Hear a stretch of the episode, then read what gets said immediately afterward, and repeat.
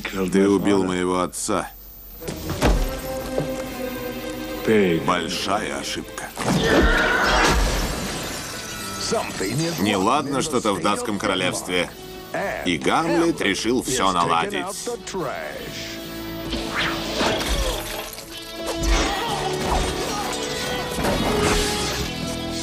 Остановитесь, добрый принц. Кто сказал, что я добрый?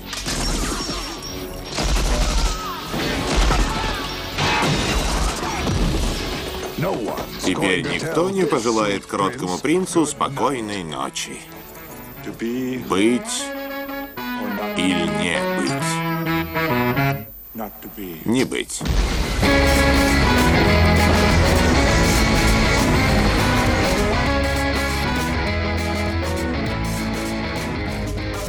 Всем привет, это подкаст «Деньги», «Джоули», «Драконы». Здравствуйте. Здравствуйте, Никита. Здравствуйте, Алан. Мне кажется, пока мы не исчерпаем и не изучим полностью всю скандинавскую мифологию, литературу, и э, мы, не, мы не закончим. Наш подкаст обещает быть бессмертным. Я тоже так думаю. Я, в общем, как сам, как, как любитель э, связанных с этими вещами каких-то тем, полностью согласен в этом ключе двигаться. Но, опять же, куда деваться, если куда не, не кинешься, куда не плюнешь, а везде у нас вы, вылезают какие-нибудь истории про викингов. Где-то там, если не на первом плане, то в основе. Вот не исключение сегодняшняя тема наша. Например. Норсман. Норсмен, а, но не, не только Норсмен, собственно говоря. В общем, почему? Почему вообще Се... Норсмен? А как, а как правильно переводится? Норсмен, север мужчины. Это что? Я не знаю, борода? что там Роберт Эггерс, режиссер, хотел сказать. Это режиссерское решение. Северянин, наверное, какой-то. Мамин северянин. В России называется, ви... э, прошу прощения, в России называется варяг почему-то. Ну, почему ладно, не, не викинг? Не, не, не важно, да, не важно почему. Ну, то есть получается, что человек берется за какие-то столпы. То есть вот он взял, э, я имею в виду режиссера, он взял э, маяк и там, вдохновил, вдохновленный э, Лавкрафтом перенес это настроение на экраны, взял сейчас э, Норсмана и чье же настроение он перенес на экраны на этот раз? Ну, он, видимо, постарался перенести настроение каких-нибудь э, классических произведений, например, Гамлета Шекспира. Неожиданно. Только, ну, только очень, очень примитивно. Скорее, тут даже дело не в Гамлете, а это скорее вот... Кроме Гамлета есть еще одна история про принца, который э, мстит за своего отца.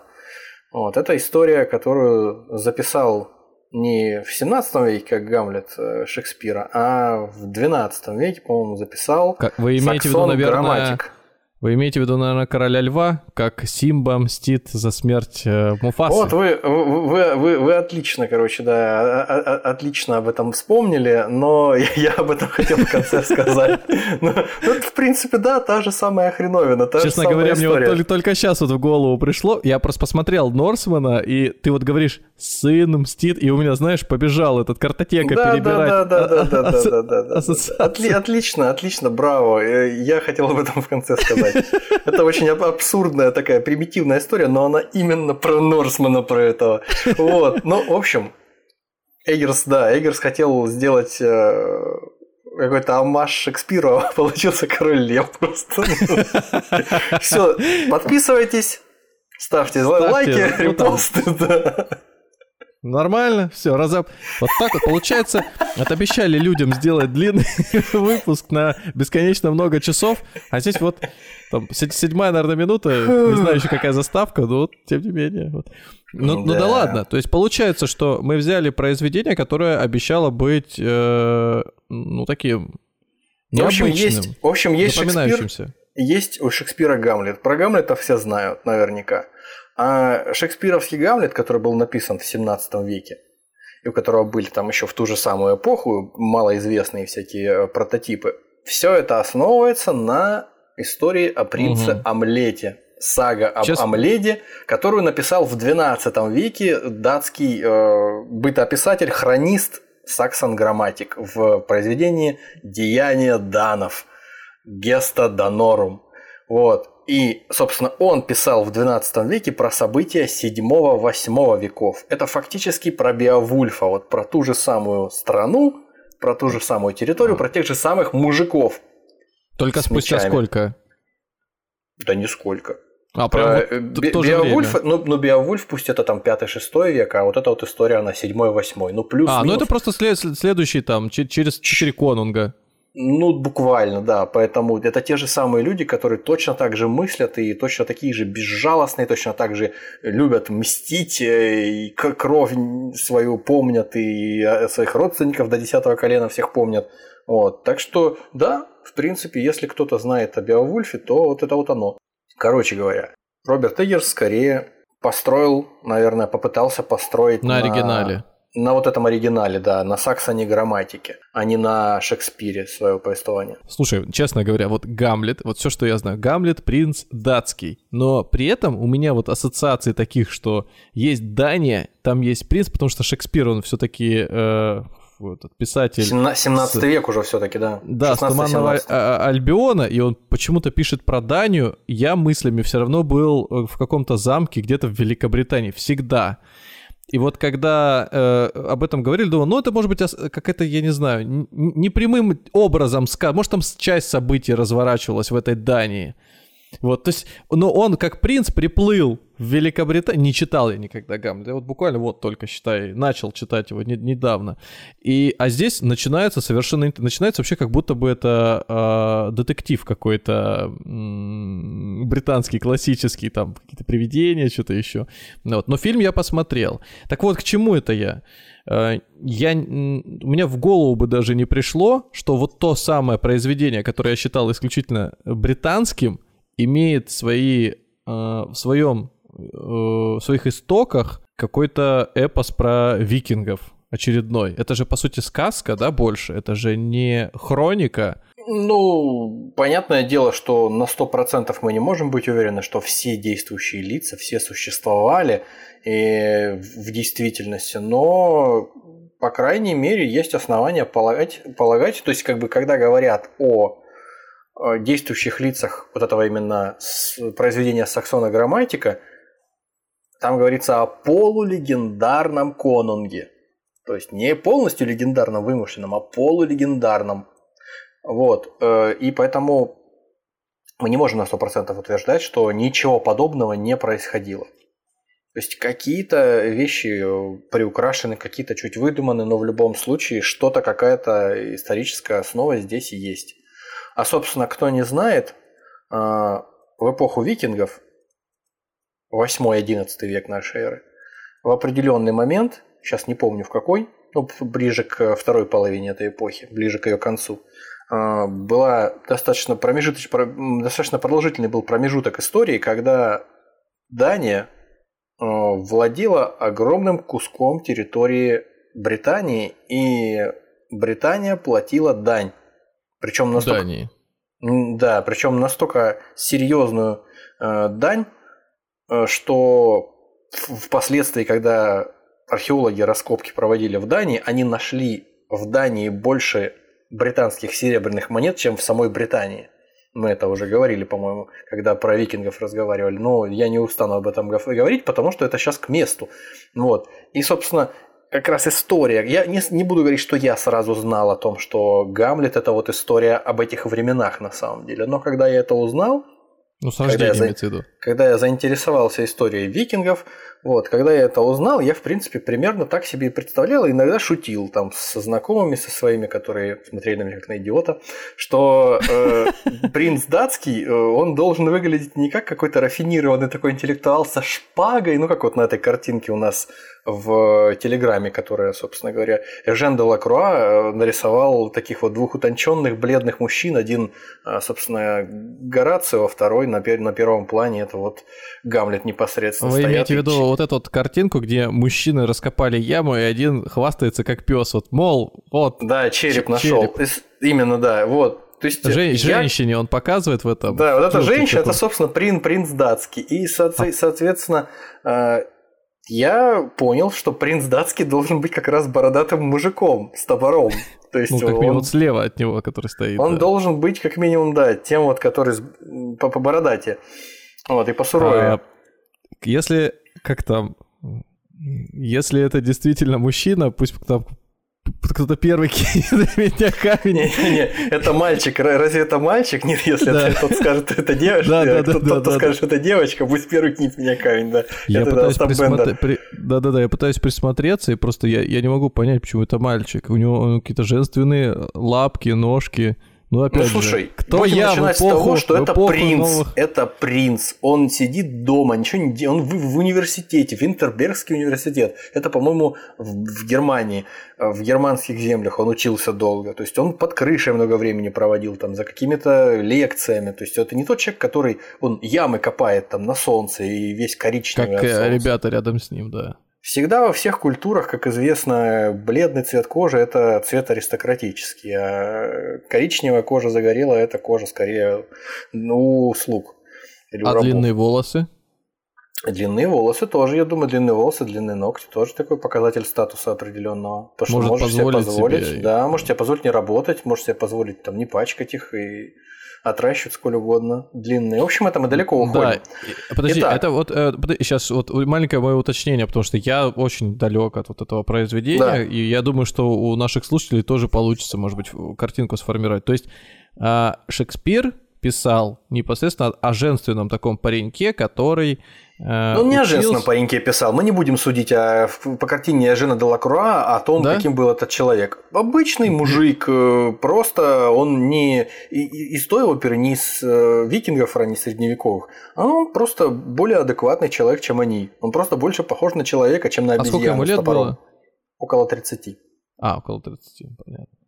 Я просто почему для меня э, э, Гамлет это э, образ его это Высоцкий, который исполнял. И просто смотришь на эту картину, и на Высоцкого это вообще небо и земля. Просто Гамлет это очень такая, очень психологически э, такая утонченная штука, очень э, глубокое произведение, и там раскрывается в этой пьесе, как мне кажется, не только мне, раскрывается полностью актерское дарование человека, и поэтому многие-многие актеры очень хотят сыграть в своей, в своей жизни хотя бы один раз э, Гамлета для того, чтобы все увидели наконец, э, чего они стоят. Причем даже комедийные актеры. Я помню, по-моему, даже Пьер Ришар э, рассказывал о том, что ему очень хотелось бы сыграть шекспировского Гамлета. То есть это очень такая распространенная история. То есть вершина карьеры, скорее всего, актера будет это вот роль Гамлета. Ну или одна из высших точек его актерской карьеры. Не мудрено, что не только в англоязычной, но и в русскоязычной культуре все вот эти вот цитаты крылатые, типа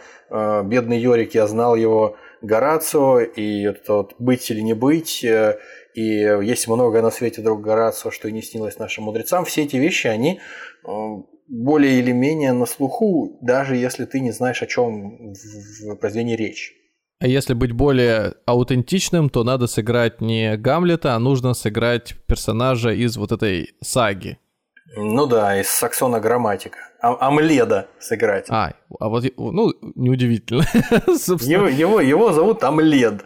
Вот да. мое домашнее задание, только не списывай полностью. И вот Шекспир, хорошо. Да, Гамлет. Да, так, так и сделаем, да. Ну, слушай, получилось-то э, поутонченнее, поизворотливее по Ну, не могу сказать, потому что не знаю. Вот вся надежда на то, чтобы вы сейчас нам... А, я видел фильм, сразу скажу, я полностью посмотрел киноленту «Норсмен», Север... Северомуж, буду так его называть, Северомуж. И я остался при своем мнении, я не буду пока его озвучивать, чтобы не путать. Может быть, оно мне очень понравилось или очень разочаровало, но об этом мы узнаем чуть попозже. Мы не будем говорить о Норсмане прямо сейчас. Мы поговорим о нем чуть позже, потому что когда мы говорим о Норсмане, я сразу оговорюсь, что я не скажу, что я в восторге от именно самого э, сюжета фильма. Визуально это очень хорошо. Визуально это очень круто, но несмотря на то, что картинки какие-то разрозненные, и вообще истории какие-то разрозненные, как будто кто-то очень красивую, э, не знаю, очень красив, красивое слайд-шоу нарезал ножницами кусками и вот набросал для меня. Я посмотрел, это правда здорово, и я расскажу, почему мне кажется, что это здорово, но без э, литературной основы, которой пытались как-то, наверное, соответствовать Роберт Эггерс, режиссер, и его бесчисленные помощники, консультанты, кстати, исторические э, профессионалы в своей сфере, среди которых был Нил Прайс, которого мы в прошлом году рекламировали, его новую книгу «История викингов». То есть это серьезные ученые, которые действительно разбираются в археологии, в истории э, викингов.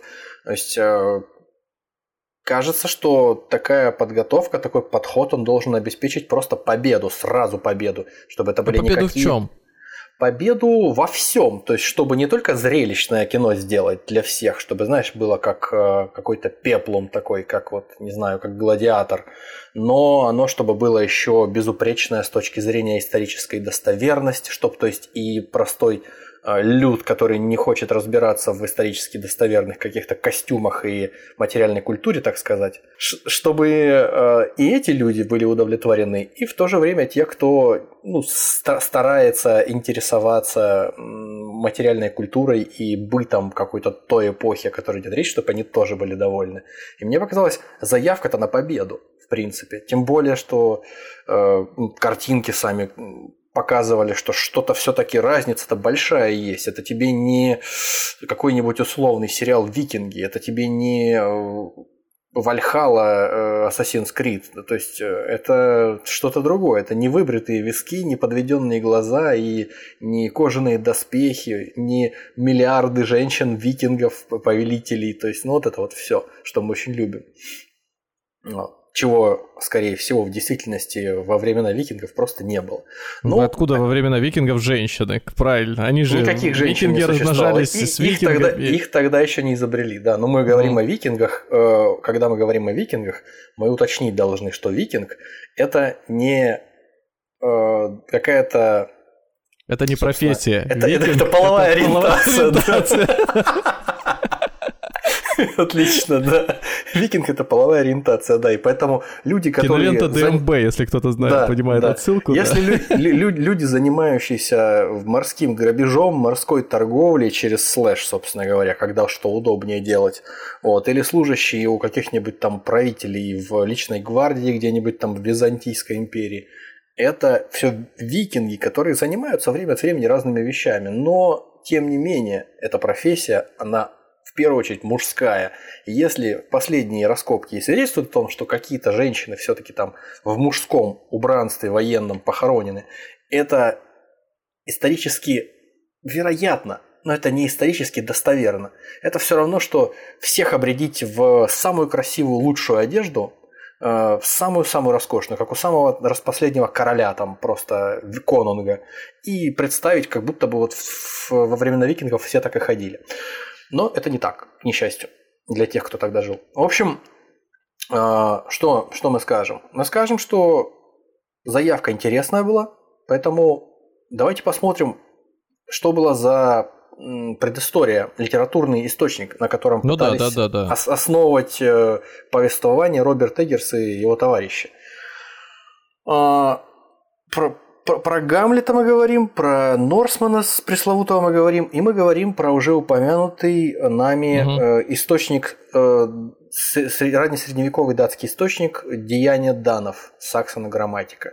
Везде говорится примерно об одном и том же. То есть сюжетная канва примерно одна и та же. Для простоты, чтобы не повторять по 50 раз одно и то же, мы сначала скажем озвучим, осмыслим вот этот сюжет основной общий какой-то, а потом уже нюансы э, обсудим. А сюжет простой. Существует определенная территория, у нее есть э, владыка, некий там конунг, будем его называть, или король. Вещи своими именами. Да, или король. А можем его назвать директором какой-то местности?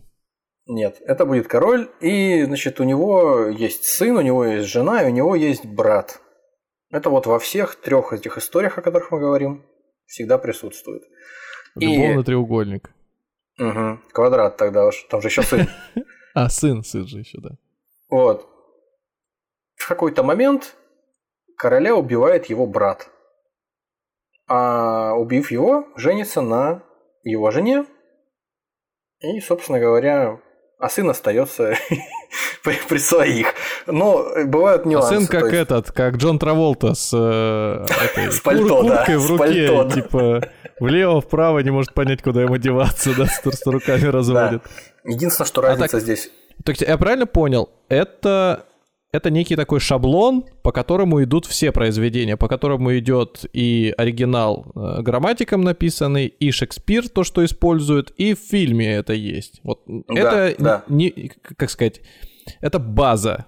Вот. Это, это крепчайшая, да, серьезнейшая база, вокруг которой все будет э, остальное основываться. А дальше уже нюансы, как известно, как много где. В общем, в шекспировском Гамлете Э, нюансы состоят в том, что сын взрослый, то есть он, э, во-первых, действие происходит в якобы в Дании средневековой, но все выглядит так, судя по всему, как будто бы это вот современники Шекспир, как будто бы это конец 16-го, начало 17 века.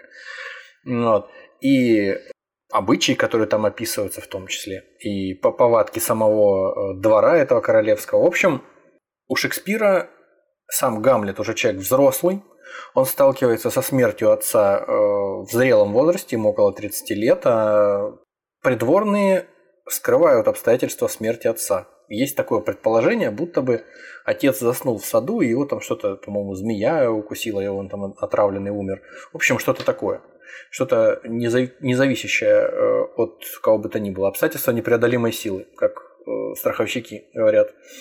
Вот. И в результате принц узнает от призрака собственного отца, ну это очень удобно, по-моему, узнает от него, что на самом деле отца-то убили, причем убил никто, как никто иной, как его брат, вливший ему во время сна в этом саду яд в ухо. Вот, и Мама, что характерно, довольно быстро э, переметнулась к этому брату, выскочила за него замуж.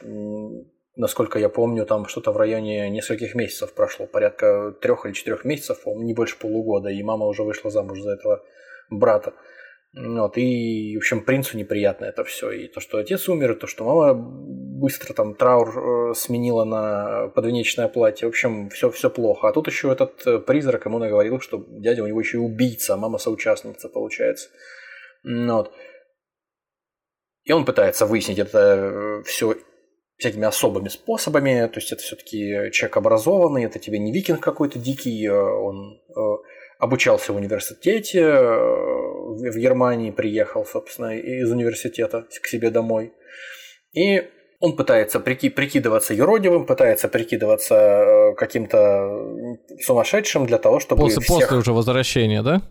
Нет, ну он когда вот уже начинается произведение, он на месте находится. А. Да, он, он уже там, в, в замке Эльсинор. Не-не-не, я имею в виду, он после университета начинает прикидываться. Да, да, да, да, да. Он, а. Э, он э, при, прикидывается сумасшедшим, уже будучи взрослым, да, он прикидывается сумасшедшим не для того, чтобы избежать там какого-то э, убийства, собственно, в свою очередь, что от, отца убил дядя, а теперь и сына на всякий случай надо убить, чтобы никто значит, не мешал ему трон То занять. есть о -о он Э, под влиянием призрака своего отца э, загорается идеей мести, да? Он загорается идеей мести, но в первую очередь, как человек рациональный, как человек, который университетское образование имеет, он не руководствуется импульсами какими-то, а он пытается выяснить точно, было или не было, потому что mm. а вдруг этот призрак это дьявол и хочет сгубить душу Гамлета.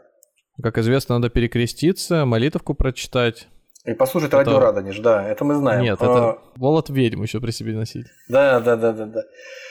Вот, и он прикидывается сумасшедшим, и так выходит, что он выясняет, выясняет, он э, замысловатые всякие проворачивает вещи, он э, устраивает э, театральную постановку в замке, приводит туда артистов бродячих, они устраивают постановку, в которой инсценируют фактически отравление отца Гамлета его дядей. Mm. Ну, там, под более-менее незамысловатым соусом. Убийство Гонзага, по-моему, называется пьеса, это в пьесе. Вот. И после этого все становится понятно, потому что дядя сразу удирает из этого зала, кричит в бешенстве, мама уходит, все, все, все, все, всем все понятно. Извините, я вас немножко перебью. Вот мне любопытен момент. Вот э, ситуация, при которой в произведении идет театральная постановка, описывающая какие-то события не, не, не так давно. Ну, равносильно тому, что выпуск новостей повторили, просто сыграли в театре. То есть вроде бы все об этом знают, а вот в записи. Это свойственно было вообще? такое, такие постановки делать? Может быть, на рынках, на каких-то ярмарках? Или это вот э, первый раз появилось у Шекспира и потом стало тиражироваться везде? Потому что какой, не возьми, фильм, э, там, произведение, вот всегда это где-то есть. Вот, вот, вот даже из простого, вот Марвел, вот самое вот в лоб, да, про Тора. Тор возвращается к себе там э, в, этот, в Вальгалу, и там показывают, как... Вальгала. Вот. И, и там а, показывают. А, кстати, как... кстати, в э, Норсмане, в Норсмане это место называется по старинному, по старо, стар, староскандинавски Вальхоль. Вальхоль. Ну вот Вальхоль да. возвращается Тор и смотрит э, сцену, как его отца... Я вспомнил сразу, как Шварценеггер в каком-то из фильмов говорит Вальхоль. Вальхоль. Асхоль. Ну вот так вот. Короче, это, это, это типичная вещь или нет, вот эти вот сценки? У меня такое ощущение, что Шекспир законодатель этого в каком-то смысле. Я не буду, опять же, прикидываться, будто бы я какой-то великий э, здесь литературный критик, и у меня широчайший какой-то багаж в этом смысле знаний. У меня такое ощущение, что будто бы вот э, после Шекспира а это если... пошло более широко. А если среди наших слушателей вдруг оказался литературный критик или как минимум человек, который знает... Э, или как минимум филолог, нам, да да, дайте нам, пожалуйста, знать, очень любопытно, меня э, заинтересовало. Я думаю, мы сегодня, может быть, несколько таких научных открытий сделаем для себя или наблюдений. Как, как, как правило, это и бывает. Ну, короче, ладно, я не буду перебивать, давай тогда дальше. Мы он вернулся, устроил спектакль, на котором изобразил... Устроил спектакль, на котором изобразил, да, инсценировку фактически убийства, отравления отца. И, э, соответственно, там и на, на, на сцене и мать побыла, в смысле, на, на подмостках на этих рядом и мать находилась, которая тоже выдала себя. В общем, одним словом, все было решено, все было понятно. После этого происходит объяснение с матерью, очень такое э, яркое, в котором он объявляет, э, что она тоже соучастница, обвиняет его во всех грехах. Об этом мы поговорим, когда дойдем до соответствующей истории, происходившей в остальных двух э, да. частях да, на нашего разговора. Вот. Но и в результате там происходит классический и еще один более-менее классический среди этих трех сюжетов момент, когда значит, герой убивает э, человека, который подслушивает их разговор с матерью через, э, неважно, через что-то, либо через ковер гобелен, либо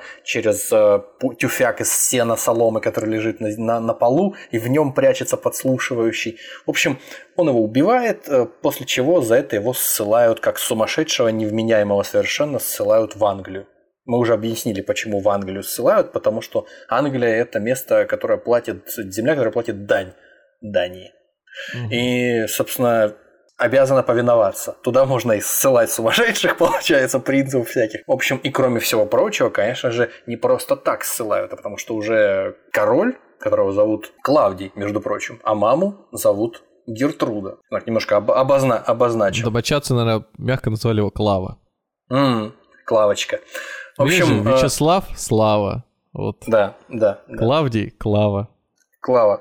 И, в общем, Клава, Клава, Клава с Гертрудой отправляют э, своего сынка, значит, туда, пасынка, отправляют его в Англию. И вместе с ним едут его в кавычках друзья Гильденштерн и Розенкранц. Они э, вместе с ним учились в университете, а сейчас они просто подлые предатели, которым выдали э, бумагу, подписанную королем, которую они должны передать английскому правителю. А в бумаге написано, как только вы видите этого Гамлета, вот этого вот, сразу ему голову вон, долой. Угу. Ну, а ты поплыли они на корабле. На корабле Гамлету что-то щелкнуло. Он думает, так, надо мне посмотреть, что у них в карманах у этих моих друзей. Потому что он явно не дурак, несмотря на свое притворное сумасшествие, которому он там предавался. Кстати, пока сумасшествию предавался, всякие призабавные штуки он э, высказывал. И люди, между прочим, вы, считали, что он сумасшедший и не прислушивались к этому. Хотя стоило бы, наверное. Вот, допустим, тот парнишка, парнишка, тот старик, которого он заколол, с матерью разговаривая, э, он э, постоянно был выставленным дураком, то есть в каждом разговоре постоянно. А, когда они смотрели театральную постановку, перед постановкой, собственно, он спрашивает его, его звали Полоний. Ты, говорит, э, играл в театре, я слышал, в университете. Полоний говорит, да, играл, и говорят, недурно. И кого ж ты играл? говорит Гамлет. Говорит, я играл Юлия Цезаря, меня убивали в Капитолии, Брут убивал меня. Тот ему отвечает, соответственно, что за брутальность убить такого капитального теленка? Ну, то есть, э, игра, игра слов, которую Полоний не оценил абсолютно и подумал, что это опять какие-то причуды этого поехавшего сумасшедшего э, принца. Ну, или вот еще, ну, Гамлет. Э, где Полоний? Гамлет. За ужином. Это уже после того, как он убил этого Полония. Его спрашивает дядя. Дядя приглашает его к себе, король говорит, ну, ну Гамлет, где Полоний? За ужином. За ужином. Где? Где ест не он, а где его едят. Некое скопище политических червей только что принялось за него, потому что он его закопал где-то там во дворе. Угу. Червь у нас первейший царь всего съедобного. Мы откармливаем всякую тварь, чтобы откормить себя, а себя откармливаем для червей. И жирный король, и тощий нищий. Только различные кушанья, два блюда, но на один стол. Таков конец. Король. Увы, увы, Гамлет. Человек удит рыбу на червя, поевшего короля, и ест рыбу, съевшую этого червя. Король, что ты хочешь этим сказать? Гамлет, ничего.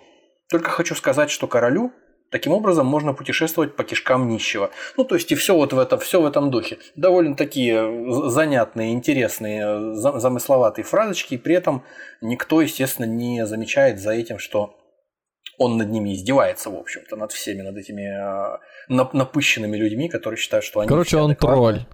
На самом-то деле. Стра- страшно, да, страшно их троллит, да. Иногда тоньше, он... иногда жирнее. Как этого звали из э, Беовульфа, Беовульфа, этого тролля, который пришел всех крошить? Грендель, да. Да. Грендель, только он всех фигурально троллит, да. Ну и, соответственно, на корабле, когда уже его ссылают вместе со своими, в кавычках, друзьями, он э, подменяет письма, он успевает переписать письмо, в котором теперь значится, что убить нужно как раз-таки не его, а этих друзей. Что английский король и выполняет, когда они к нему приплывают. Но Гамлет вместе с ними не приплывает. Э, корабль угу. в, в процессе сталкивается с пиратами. Гамлет оказывается на пиратском корабле. Так уж выходит, что благодаря пиратам, спасибо, господа пираты, он возвращается назад. Ну, наверное, там платит им какие-то деньги, скорее всего. Возвращается назад, и они его высаживают на берегу. После чего уже происходит э, окончательный процесс вы, выяснения, что король виноват и э, происходит месть королю. Ну, я не знаю, если есть в этом необходимость, я могу два слова сказать, как это происходит. Это просто понять, понять чтобы насколько примитивнее то, о чем мы сегодня в действительности собрались говорить по сравнению с этими вот, скажем так, первоисточниками. Приплывает Гамлет э, назад, он первым делом попадает на кладбище, в, где в хоронят Хор... Да, в Данию. Первым делом попадает на кладбище с своим другом Горацио, где хоронят его несостоявшуюся возлюбленную Офелию, дочку убитого им, собственно, замысловато все, дочку убитого им Полония Давича, заколотого. Вот. И пока выкапывают, странно, как будто места нет нигде а, для того, чтобы закопать труп, выкапывают могилу для Офелии и выковыривают, собственно, череп. Череп его знакомого Йорика, который, в которого все знают, я думаю, даже те, кто не знает, о чем, э, о чем сюжет Гамлета, все знают Йорика, его череп. Тут происходит классический рассказ о том, что бедный Йорик, я знал его, посмотрите, он выглядит так отвратительно и пахнет от него ужасно, но ведь эти губы... Как при жизни. И эти губы я целовал тысячу раз, когда был маленьким. То есть э, я ездил на этой шее э, кучу раз. В общем, выясняется, что Йорик это фактически его воспитатель. То есть он когда маленький а. совсем был, отец А-а-а. у него был суровый, воинственный, такой старой ага. формации человек, еще каких-то викинских времен. Вот. Он воевал постоянно, а этот с ним, значит, возился. И он к нему Всё, очень чувства тонкие, э, юношескую такую э, теплую симпатию питает к нему. Теперь я понял, вот. Э, что в фильме это было за отсылочка интереснее. Вот, да. В фильме была довольно примитивная отсылочка. Но вот. мы, мы сейчас подойдем мы, к этому. Мы к ней вернем, мы к ней вернемся, да. А, а пока, значит, все, э, все это случается.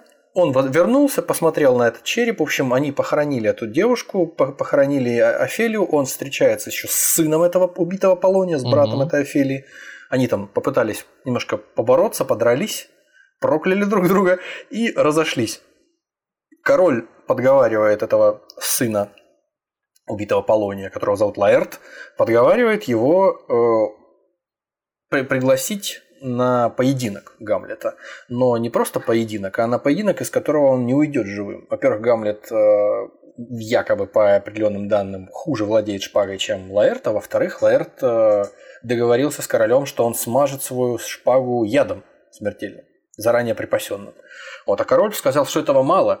Я, наверное, вам еще прохладительные напитки приготовлю, чтобы вы, когда э, за, зарубитесь там слишком сильно, устанете, захотите э, значит, про, остудиться, я вам винца подставлю, но один бокал будет там, по-моему, жемчужный, какой-то там крупный, особенный. Вот Только пить его бокал... лучше через, через ухо, да? Этот бокал я отравлю, да. И, значит, наступает этот день, они сражаются. В результате яростной схватки сначала, значит, Лаэрт берет правильную шпагу, потом они там меняются этими шпагами в пылу сражения, там вылетают эти шпаги у них из рук. В общем, в результате оба ранят друг друга отравленной шпагой. Умирающий э, Лаэрт говорит все как есть, рассказывает э, Гамлету, что король предательски значит, сговорился с ним, а он пытался отомстить за отца. Параллельно с этим матушка берет кубок, да не тот, и отпивает из затравленного кубка, начинает тоже ее корежить, она умирает. Э, король смотрит на это, говорит, стой, там яд. Э, пока Лайер договаривает то, что он собирался сказать, Гамлет э, все это понимает и уже тоже на полу спущенных на последнем издыхании добирается до короля и убивает короля. И, в общем, все, все мертвы. Просто пол пустой зал, все умерли. И тут заходит норвежский наследник престола, который претендует на трон. Остается только Горацио, друг Гамлета, который говорит, сейчас мы выйдем и людям на улице всем все расскажем, чтобы не бунтовали. Конец. Вот, э, это, это так, вот э, в двух словах, что называется. И нюансы, я думаю, нюансировать мы это сможем чуть позже, когда дойдем до соответствующих моментов в оставшихся двух историях. История номер два. История рассказанная Саксоном грамматиком, уже про скандинавских викингов, можно так сказать. Про даже какие там скандинавские викинги? Скандинавские викинги начались с 8 века, а это скорее 7 века. То есть это еще до эпохи викингов. До скандинавские викинги. До викингские скандинавы. Будем так говорить. Э, вот. Но они были еще суровее. Это они не носили даже набедренной повязки? Да, да, да, да, даже... Ладно, не будем ничего говорить. В общем, мечом да, да, Даже не, да. не топорами, а голыми э, руками всех крошили. Голыми, ру... голыми руками рубили всех, да. В общем, мы уже говорили о том, что во всех трех историях, которые мы сегодня обсуждаем, главный герой в определенный момент, ну, в каком-то смысле в Норсмане это тоже есть, немножко, ну, в гораздо меньшей степени, это прям с большой натяжкой, можно сказать, что он там впадает в притворное безумие. В притворное ли в отношении Норсмана, это уже сложно сказать. В общем, одним словом, омлет через «д» на конце. Угу. А, а ударение?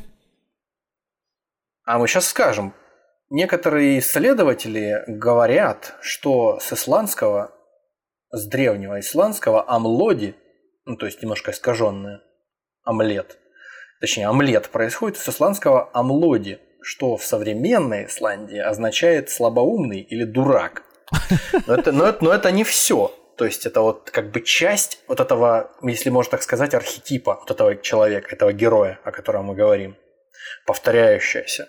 Но это не все еще, не вся часть, э, не, не вся история. Часть истории состоит в том, что первым значением эпитета вот этого оде или оди, то есть второй части слова, да, э, как полагаю не я, а как полагает профессор английской литературы в университете, в университете Джона Хопкинса Кэмп Мэллоун.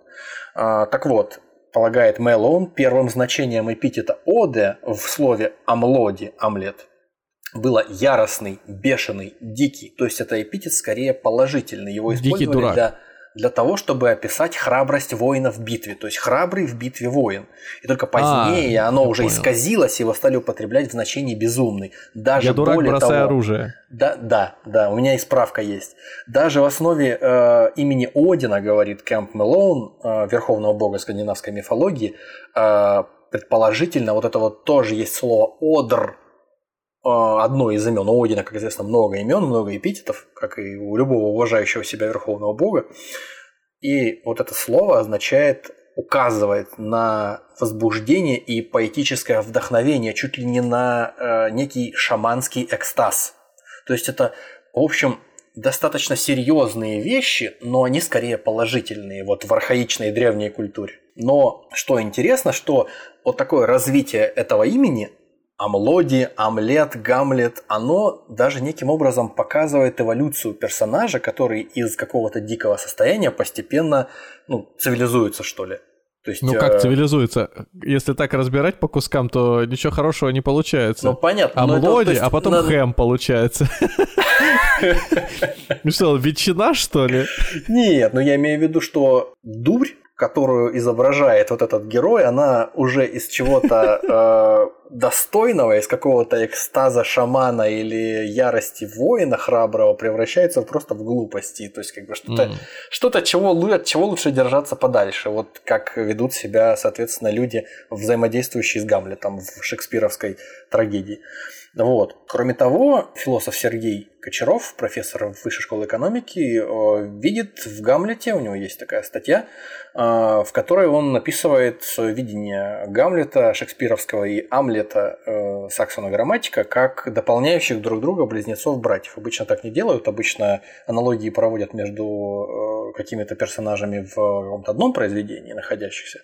Вот, а здесь он неким образом видит взаимосвязь между ними прямую совершенно, то есть они как два сапога пара, один без другого не существует с его точки зрения. Я думаю, мы в этом тоже более-менее убедимся в ближайшее время. В чем суть э, этой истории? В том, что, ну, в первую очередь, Гамлет, это, вернее, Амлет – это такой специфический, такой суровый э, герой, который обладает всеми свойствами, вот, собственно, героя времен Биовульфа, то есть храбрый, жестокий, хитрый, решительный в, в момент э, схватки в кровной месте, то есть он абсолютно не переживает. То есть если Гамлет э, схватывается с э, за, за шпагу и на своего отца, это, вернее, на своего дядю бросается, то когда, когда это сто процентов уже объя, объявлено всеми на свете, уже и призраком, и этой постановкой театральной, и всем на свете, и, и Лаэр тоже ему сказал, умирающий, только тогда он бросается и режет его спокойно, э, не сомневается. До этого кучу времени он ломал себе руки, ломал комедию, ломал мебель и все, все такое. Ломался. А, а здесь же наследник э, конунгов э, Ютландии, она будущая Дания, Омлет, он такими всякими такими вещами не страдает. То есть он действует скорее, несмотря на то, что он тоже достаточно прозорливый человек, и э, глупым человеком его явно не назовешь. Однозначно. Да, здесь такой момент, вот уточнение к нашей истории про три сюжета. В отличие от э, Гамлета и, собственно говоря, по аналогии с э, персонажами Норсмана, здесь у Саксона грамматика отца главного героя убивают не когда он уже взрослый и не где-то там, неизвестно где, а его убивают, когда он маленький, то есть когда герой маленький, его отца убивают. И об этом знают все. И герой знает, кто убил его отца. И тот, кто убил его отца, знает, что герой знает. То есть никто ни Интриги, от кого Интриги ничего... в этом нет, да. Интриги нет, никто ни от кого ничего не скрывает. И здесь ему гораздо сложнее. Он ломает комедию и прикидывается сумасшедшим, вот этот самый омлет, не потому, что он хочет таким образом проковыряться через вот эти вот интриги придворные и вычленить какие-то улики против своего дядюшки, а он пытается спасти свою жизнь. Он ломает дурака, он валяется в грязи, там буквально вымазывается в каких-то помоях, там просто полного идиота из себя изображает, для того, чтобы успокоить всех, и в том числе в первую очередь своего дядю, чтобы не было вопросов к нему. Он хотя бы чуть-чуть смог возмужать для того, чтобы и уже кровную месть эту совершить, о которой он не забывает ни на секунду. Единственное, что его э, выдает, это вот эти вот его ответы на вопросы всяких людей, которые пытаются его вывести на чистую воду, а также ловкость рук, если можно так сказать. То есть он э, строгает там какие-то крючья, Тут сложно понять, о чем идет речь. В общем, он сидит у очага, много времени проводит у очага, ковыряясь там руками в зале и строгает, сидит из э, каких-то палок что-то типа стрел или каких-то копьев, кольев с крючками, ну как будто вязальные спицы, что-то такое, и закаляет их в огне, чтобы они крепче стали. И когда его спрашивают, что ты делаешь, что за ерунду ты делаешь, чем ты занимаешься, хотя делает он это довольно ловко, все это замечают. Он говорит, я делаю орудие для того, чтобы отомстить э, за своего отца. И все хохочут. Ха-ха, глупости какие несет, идиот. Дурачок. Ну, да, дурачок. И все это, конечно, дело хорошее, Но Слушай, определен... ну тут, тут как раз таки, раз он прикидывается э, таким э, недалеким, то вот оно вроде бы и имя подходящее для него. Вот, да, здесь это такое, э, такая подсказочка, то, что мы уже, о чем мы уже говорили, да, о его имени. Когда в определенный момент друг отца, вот тот самый прототип того самого Полония, которого Гамлет заколол за, за, за ширмой, скажем так, за ковром спрятавшегося, он предлагает э, испытать этого мнимого сумасшедшего, потому что есть большие подозрения по его, на его счет. Э, предлагает его испытать. Э, а каким образом испытать? Здесь все проще. Здесь все довольно э, линейно в этом смысле. Если у, в Гамлете, мы об этом не сказали, предложение поступает от того же самого Полония, он предлагает подослать ему э, Гамлету где-то в галерее дворца свою дочку Офелию, чтобы он с ней заговорил, и подслушать, мол. И если вдруг он все-таки не, не совсем сумасшедший, он к ней какие-то чувства испытывал до этого, он себя проявит. А он не поступает так от него, как от него хотят, он ведет себя, как ему и положено. Хамит ей по-всякому, глупости всякие говорит, ну, как ей кажется. Вот, и он себя не выдает. Здесь же у Саксона грамматика. А какие а, глупости он говорит? Сейчас я скажу. Доллар по 150, время покупать. А, вот, например. Офелия спрашивает его, вы веселый принц? Он говорит, кто я? Да, принц, боже мой, это я тебя только забавляю. Что же людям и делать, как не веселиться? Посмотри, какой радостный вид у моей матери, а отец мой умер всего два часа назад. Нет, принц. Тому уже дважды два месяца. А вот, четыре месяца назад умер отец у Гамлета. Так давно? Хо! Пусть же сам черт ходит в черном. А я снимаю траур. О небеса, умереть два месяца назад и все еще не быть забытым. Так великому человеку есть надежда пережить свою жизнь на целых полгода. Ну, то есть, э, это слишком сложно, наверное, для Офелии, чтобы понять, что это не бредни сумасшедшего, а это просто более замысловатая речь, чем та, к которой она привыкла. В общем, у Саксона грамматика никто такой ерундой не занимается. Никаких куртуазных разговоров никто не ведет, никто не спорит о философии. Амлет пошел гулять в лес. Приходит друг, э, друг короля и говорит, давайте ему бабу подошлем. Если он нормальный, если он нормальный мужик, а не сумасшедший, сумасшедший, да не, не до конца, то он случаем воспользуется. А если нет, то тогда а нет и суда нет, значит дурак. Вот. Но я не понимаю, в чем логика, конечно. Как эти вещи связаны между собой. Работа головы и работа других органов. В общем, тем не менее, за ним решили кто-то проследить. Подослали к нему его подругу детства, которой они вместе знакомы были давно. И она решила его тоже там не подставлять, не предавать. И был некий прототип э, Горацио, тоже его настоящего друга, который знал эту всю историю хотел его тоже спасти. Потому что его обязательно убили бы, это вам не Гамлет шекспировский, здесь бы сразу убили. И в лес пошла эта девушка, пошел Гамлет и пошел тот вроде как Горацио прототип. В лесу очень далеко они зашли. Те, кто наблюдал за принцем, за Амледом, ждали как раз, когда все случится, и когда, наконец, можно будет уличить его в том, что не такой он идиот, каким прикидывается. Друг Амледа, он поймал слепня, надел слепню какую-то соломинку на э, брюшко и послал его в ту сторону, куда пошел принц. Принц подошел к своей этой подруге детства и уже готов был деанонимизировать себя, показать, так. что он не такой же сумасшедший. И все сразу пасти-то пооткрывали его эти товарищи, которые его хотели в этом уличить где-то за кустом. А тут он увидел, что мимо него пролетает еле-еле отрывая от земли соломинку слепень или кто там, овод. И он понял, что это ему кто-то присылает послание, что какая-то опасность его поджидает. Я не знаю, почему так это все, но, в общем, вот такая история. А Слепень видимо... тоже, он его, его подговорили, видимо, э, он соломинку этому привязал и еще так сотку ему подкинул, да? В карман. Сделай все как надо. В общем, одним словом, в результате э, принц все понял, уволок с собой эту девушку поглубже в лес, куда-то на болото, и там все, все случилось. То есть все просто. Здесь в седьмом веке в Дании все гораздо проще, чем в шестнадцатом. Вот. И, значит, все в порядке, он попросил девушку, чтобы она промолчала, она говорит, ну, конечно, без проблем. И когда спросили ее там в замке во всеуслышание, что, мол, ну, забыла, она говорит, да боже упаси, ничего не было. Это же не сумасшедший, сумасшедший дурачок. Сумасшедший дурачок. Он просто там маргаритки собирал вокруг меня и все. В общем, когда принц Самлет сказал, что нет, все было, вы что, а, рассказывай, давай, мели, Емеля. В общем, не сработало. Ни в первом, ни во втором случае. В Норсмане, кстати говоря, скорее всего, я не могу найти таких аналогий. Там, там по-моему, такого не было момента. Вот. Э, ну, неважно, мы перейдем еще к Норсману. А здесь э, тем временем тот же самый прототип Полония, впоследствии убитого за гобеленом, напоминаю, предложил королю новую историю. Говорит, давайте так, пусть он с матерью останется наедине. И возможно, что он там с ней разграничится. Ну, в общем, повтор. Повтор предыдущей истории. А королю предложил пока уехать, вроде как притворно далеко уехать, там куда-то в поездку. Король уезжает с удовольствием, ну недалеко, куда-то там. А в соседнюю деревню уехал. Принц заходит к матери. В это время этот инициатор всего этого действия, значит, решил не просто выделиться тем, что он предложение сделал, а еще и послужить шпионом. Он не за гобеленом, как э, в Гамлете в шекспировском, а под тюфяком спрятался, где-то там в соломе, и решил подслушивать.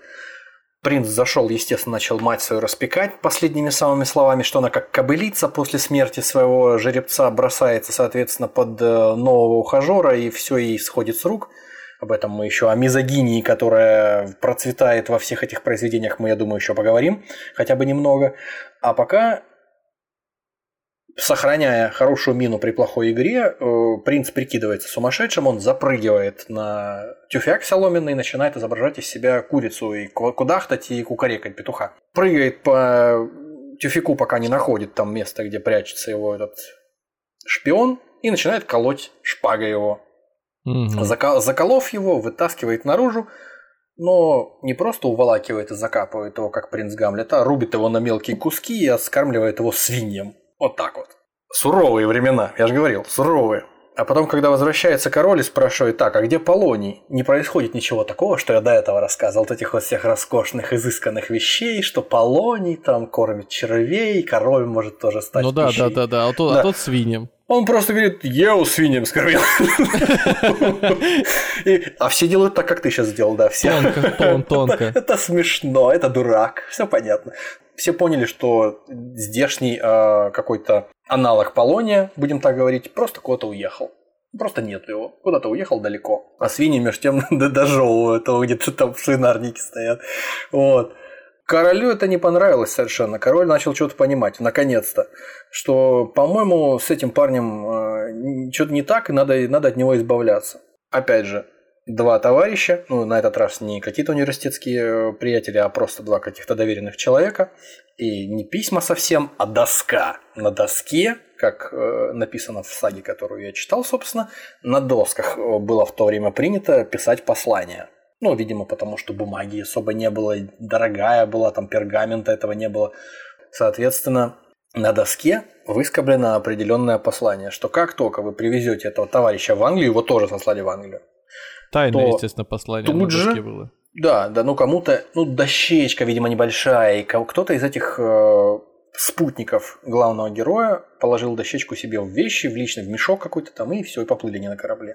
Обнаружен был э, этот кусок доски в плавании тоже. Главный герой соскоблил с доски э, все, что ему было не нужно, написал, что, соответственно, дорогой английский царь, английский король, э, отрубите головы этим вот двум придуркам, а этого юношу, который привезет, собственно, их с собой, его, во-первых, наградите, а во-вторых, выдайте за него свою дочку.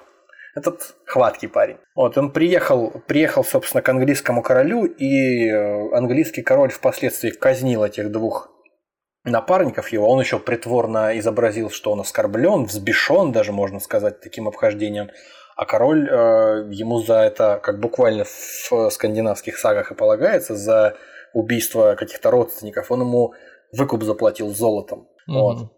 И там ловко получилось, там он выдолбил от омлета выдолбил две э, дубины внутри, ну, две, два посоха внутри вы, вы, вы, выдолбил из них содержимое и залил туда расплавленное золото. То есть они внутри наполнены золотом. Он их с собой так привез домой. А, собственно, почему король ему так э, расщедрился из золота, ему почему вместе с ними его не казнил, там, не знаю. В общем, они устроили пир, и король пригласил туда всех. Пригласил, соответственно, этих двух покойников впоследствии и принца Амледа. А принц отказался. На основании того, у нас на ничего принц отказался от королевского угощения. Идиот, что ли? Собственно, об этом его и спросили, вернувшиеся с э, пира, два этих вот впоследствии покойных его товарища. А он им сказал, что хлеб на этом празднестве был обрызган заразной кровью, питье отдавало железом, мясные блюда были пропитаны зловонным, зловонием человеческих трупов и испорчены чем-то вроде могильного смрада. А еще добавил он... Только он это недо... заметил? И как бы было недостаточно того, что он до этого уже сказал, он добавил, что у короля были глаза раба, а его королева трижды выказывала манеры, присущие грязной служанке. Чтобы вы думали, казалось бы, этого товарища за это нужно просто на, на кусочки порезать. Но король оказался не таким кровожадным, он решил сначала выяснить, в чем, в чем история, в чем проблема.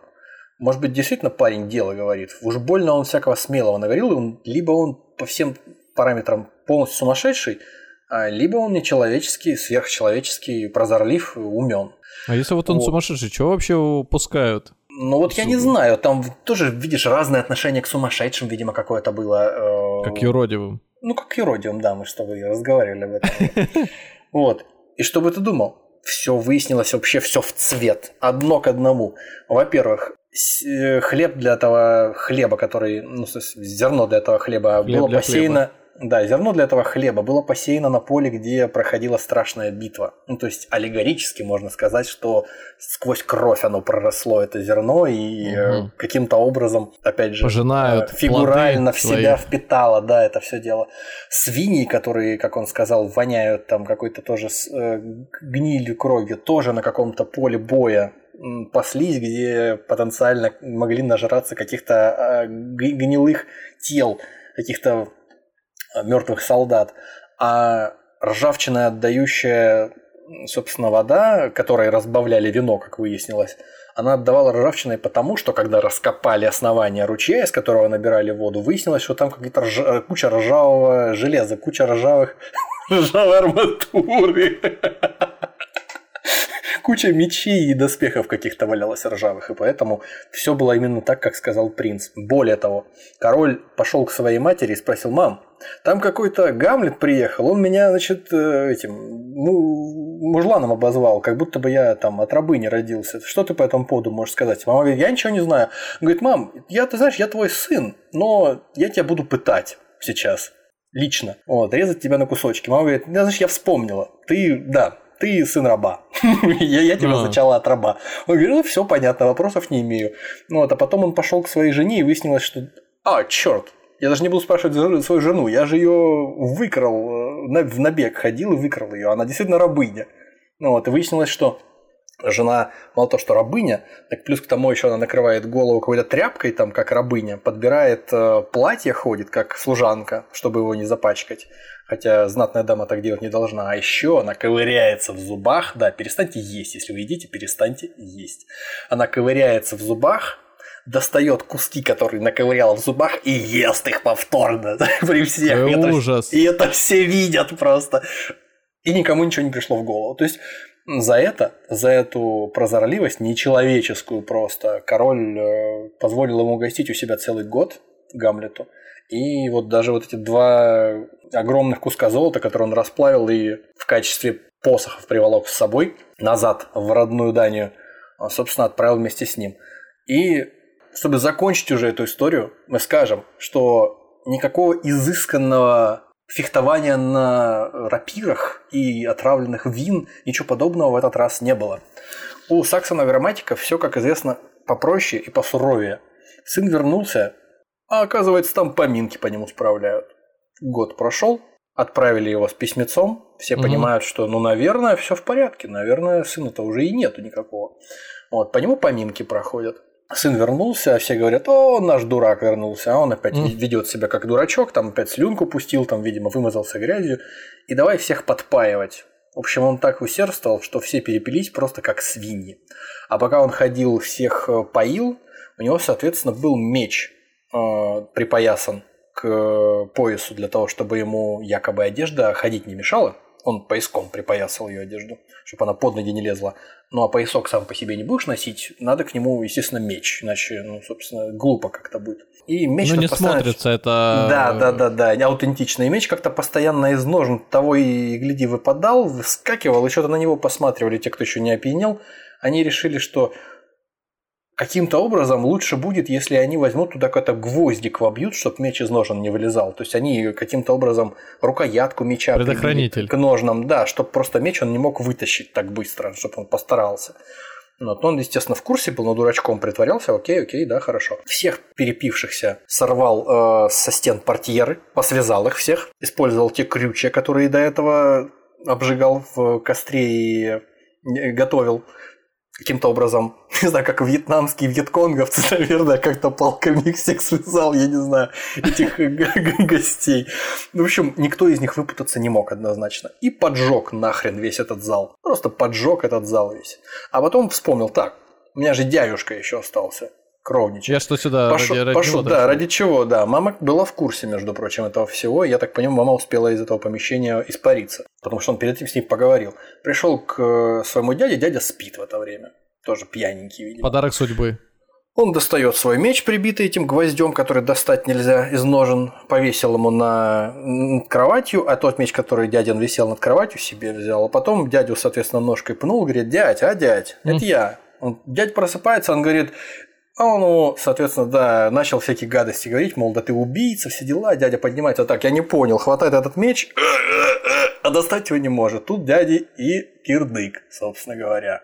Остался омлет вместе с царской дочкой английского короля и с двумя посохами полными золота. Ну, потом всякие еще истории с ним интересные были, и в конце концов он умер. Но это уже совсем другая история. В общем, вот такая вот... А, мать, а мать свою куда он дел? А про мать неинтересно, я не знаю. В общем, э, мать осталась цела, по всей видимости. Перешла на его сторону. Он ее убедил, видимо, перед отъездом. В том, что вести надо себя поскромнее отныне. Ну а теперь, наконец, переходим к гвоздю нашей программы, к тому, ради чего мы собрались, к Норсману. Ну, наконец-то, да, тут э, мы ж, как любим, легкая подводка на мне показалось, что без этого, собственно, мне уже, да, делал замечание мой соведущий, будем при, при, признаваться, что мы уже не с первого раза запись делаем, да, и, в общем, мне такое ощущение, что без э, этой прелюдии, пусть и продолжительной, э, те, кто недостаточно знаком с э, сюжетом Гамлета и саги об Омлете, об Омледе, не совсем бы понял, почему мы связываем эти произведения между собой, почему мы связываем их с героями и с сюжетом фильма «Норсман», о котором сейчас будет речь. Ну, я, как человек, который посмотрел фильм «Норсман», сразу нашел много общих черт. И тут, э, конечно, гениально то, что пришло мне на ум, это, во-первых, сын, у которого убивают отца и забирают мать, и делает это все его собственный дядюшка. Пропитанный чувством мести, он покидает свой населенный пункт, где проживает, и отправляется э, во свояси, приговаривая себе под нос, отомстить за отца, спасти мать, убить Фьольнера. А, ну, собственно, дядю так зовут. Да, и вот да, он да. Беск- бесконечно повторяет эту фразу как молитву и попадает э, за поиском мести куда, как вы думаете? На Русь. Правильно. На Руси становится настоящим воином. То есть он там путешествует с какими-то... Вот у тебя было пираты, Э, которые доставляли Гамлета э, назад э, в Данию. А здесь тоже своего рода такие бандиты непонятные, но явно они головорезы, потому что они на, на своем каноэ там плывут, видимо, по Волге. И между делом видят, как рыбаки с сетями достают, вероятно, рыбу из воды или, может, раков они их просто из лука расстреливают. Типа, ну, вот это вот, вот, вот это вот я здесь я согласен с э, обзором, который я посмотрел от Клима Жукова, когда он говорит, что в принципе это просто идиотия. Просто ну, вот странно. Представ, представить, что даже викинги, которые, ну, естественно, о них там молились в церквях в эпоху викингов, что там избавь нас, Боже, от э, ярости данов. Э, то есть понятно, что они люди были суровые и агрессивные, но просто так убивать направо и налево без э, каких бы то ни было целей, ну, предположим... Но, а с другой стороны, они же по чужой земле плыли. Может быть, они таким образом свидетелей э, убирали, Воз... которые это потом могли предупредить это деревню. Единственный, вопрос, единственный ответ на вопрос, почему они так себя вели. Но опять же, учитывая, с какой крейсерской скоростью они шли на своих веслах, и что вот эти вот ребята просто стояли на месте, даже если угу. бы они пешком побежали по дороге, ну не знаю, не знаю. Или, возможно, они бы там сели на лошадь и доскакали. Ну, ну да, да, да. Окей, хорошо, возможно, возможно. Но выглядело это так залихватски, как будто бы это просто самурай прошел, знаешь, это проверил остроту своего меча и отрубил крестьянину голову. Ну что-то вот Ну, выглядело в фильме это да. Это я сейчас пытаюсь объяснить как-то логику, может быть, э, этих ребят. Ну да. Да, Действительно, да, да. это было Собственно... такое под, под, под песенку разлихватскую какую-то. Да, да, да. Это было совершенно невзначай. Как будто бы мы так всегда делаем, почему бы сейчас не повторить. Сейчас пока что, если если кто-то еще не, то можете посмотреть в Телеграме на то, как выглядел в молодости наш герой, то есть в Норсмане, вот этот вот сам Амлед, э, как, собственно, почему-то его э, преподносят нам в фильме как наследник королевства. Королевство, понимаете ли. А, в а этом короля... кадре это напоминает Милу Йович. точно, точно. Это напоминает Милу Йович в фильме Жанна Дарк. да. вот. Э, примерно в том же возрасте она была, видимо. Короче говоря, почему-то в середине Атлантического океана где-то стоит какой-то остров на семи ветрах. На этом острове стоит какой-то чистокол, остров. Э, это одновременно держава короля, как здесь называют, короля Аурвандила надо сразу сказать, что в истории про Амлоди, про Амлета Саксона Грамматика, отца главного героя и, соответственно, короля звали Хорвендил, а этого, соответственно, зовут Арванди. Ну, в общем, соотносится имя как минимум для начала. Вот. И матушку его, опять же, сразу расставим точки над «и». Матушку его здесь зовут Кудрун, а в предыдущих двух историях матушку звали Гертруда у Шекспира и Герута или Геруда у Саксона грамматика. А, едем дальше. Королевство Храфнси или Храфнси. Это какой-то выдуманный остров, как я вычитал, э, в Северной Атлантике, как я говорил уже. Говорил уже. Вот. И на этом острове разворачивается история, о которой мы говорили. Встречают приехавшего из какого-то очередного набега этого, так сказать, короля. Какой там король в те времена, если там обозначен 895 год? Действительно.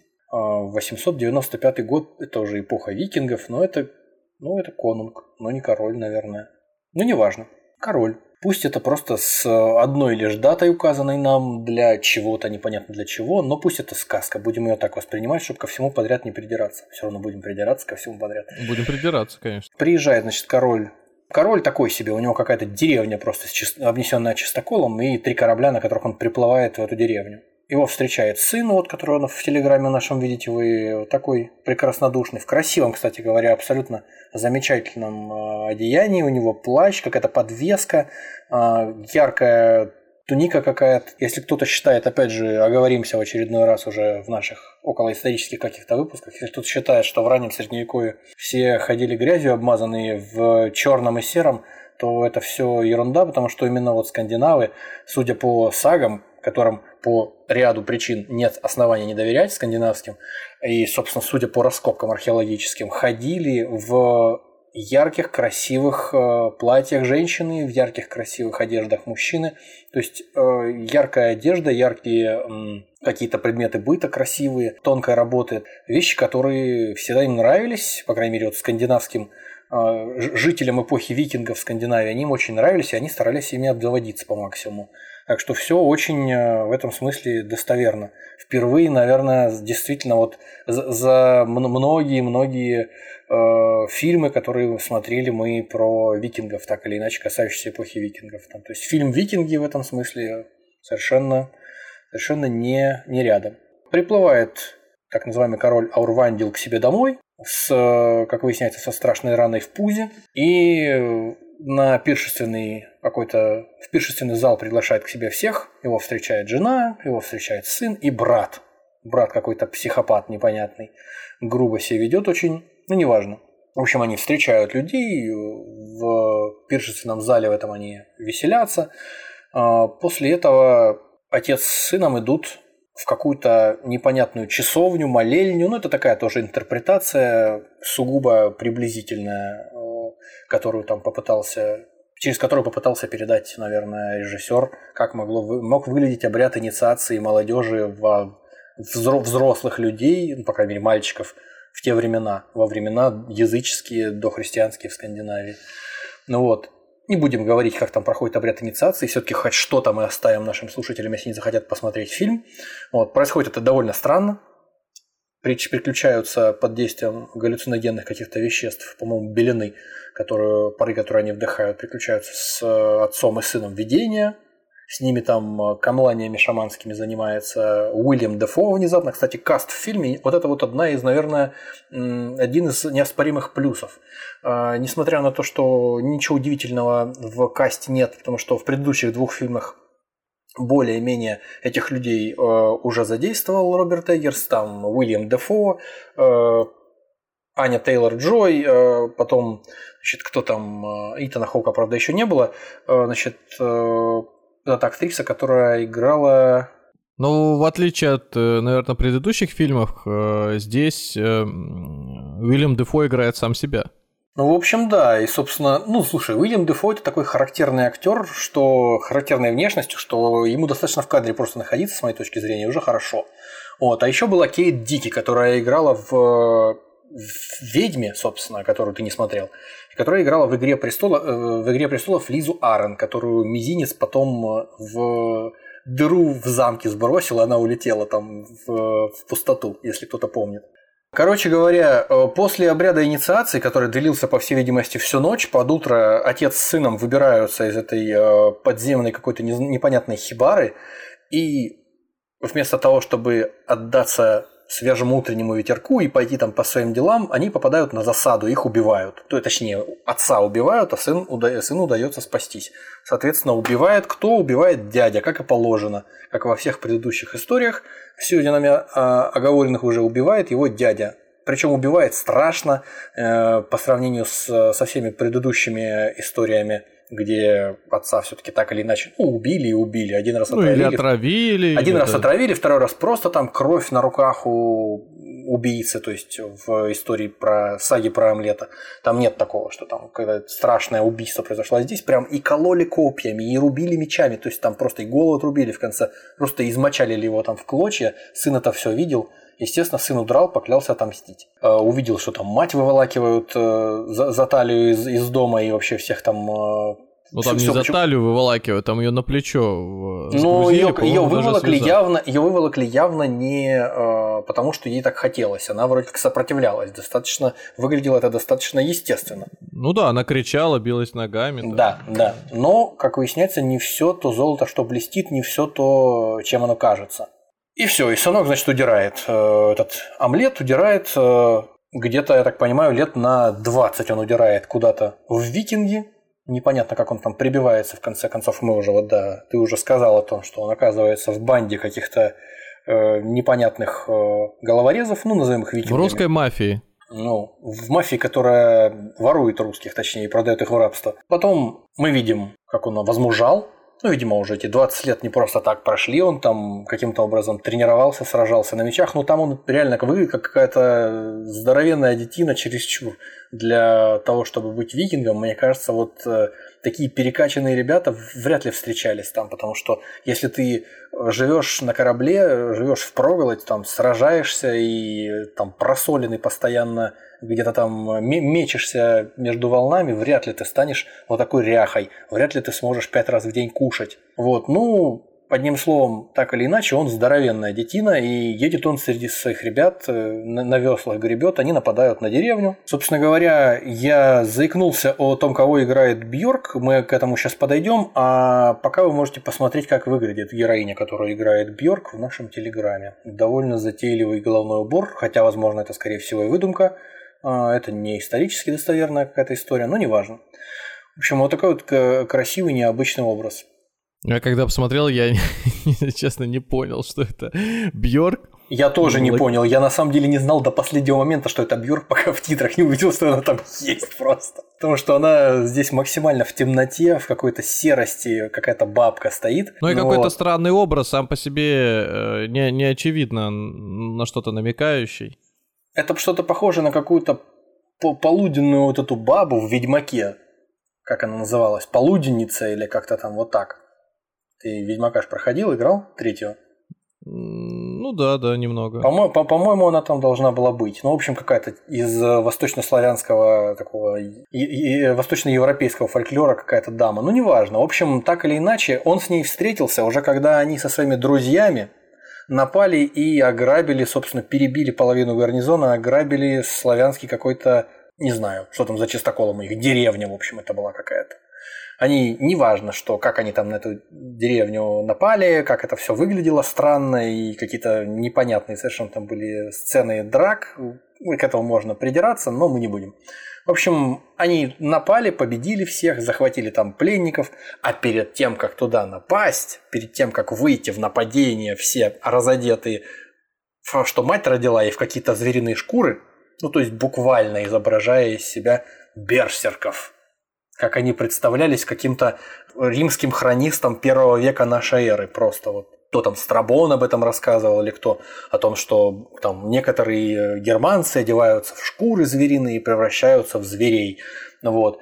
И, соответственно, там попытались, видимо, попыталась э, съемочная группа изобразить, как бы это могло выглядеть, вот это вот предварительное предбоевое, не знаю, вхождение в безумие в какое-то такое, в боевое. Там э, изображен был некий ритуал, и в этом ритуале присутствовал такой мужик в рогатом шлеме, явно церемониальном, потому что в рогатых шлемах, как мы теперь уже знаем, викинги не ходили.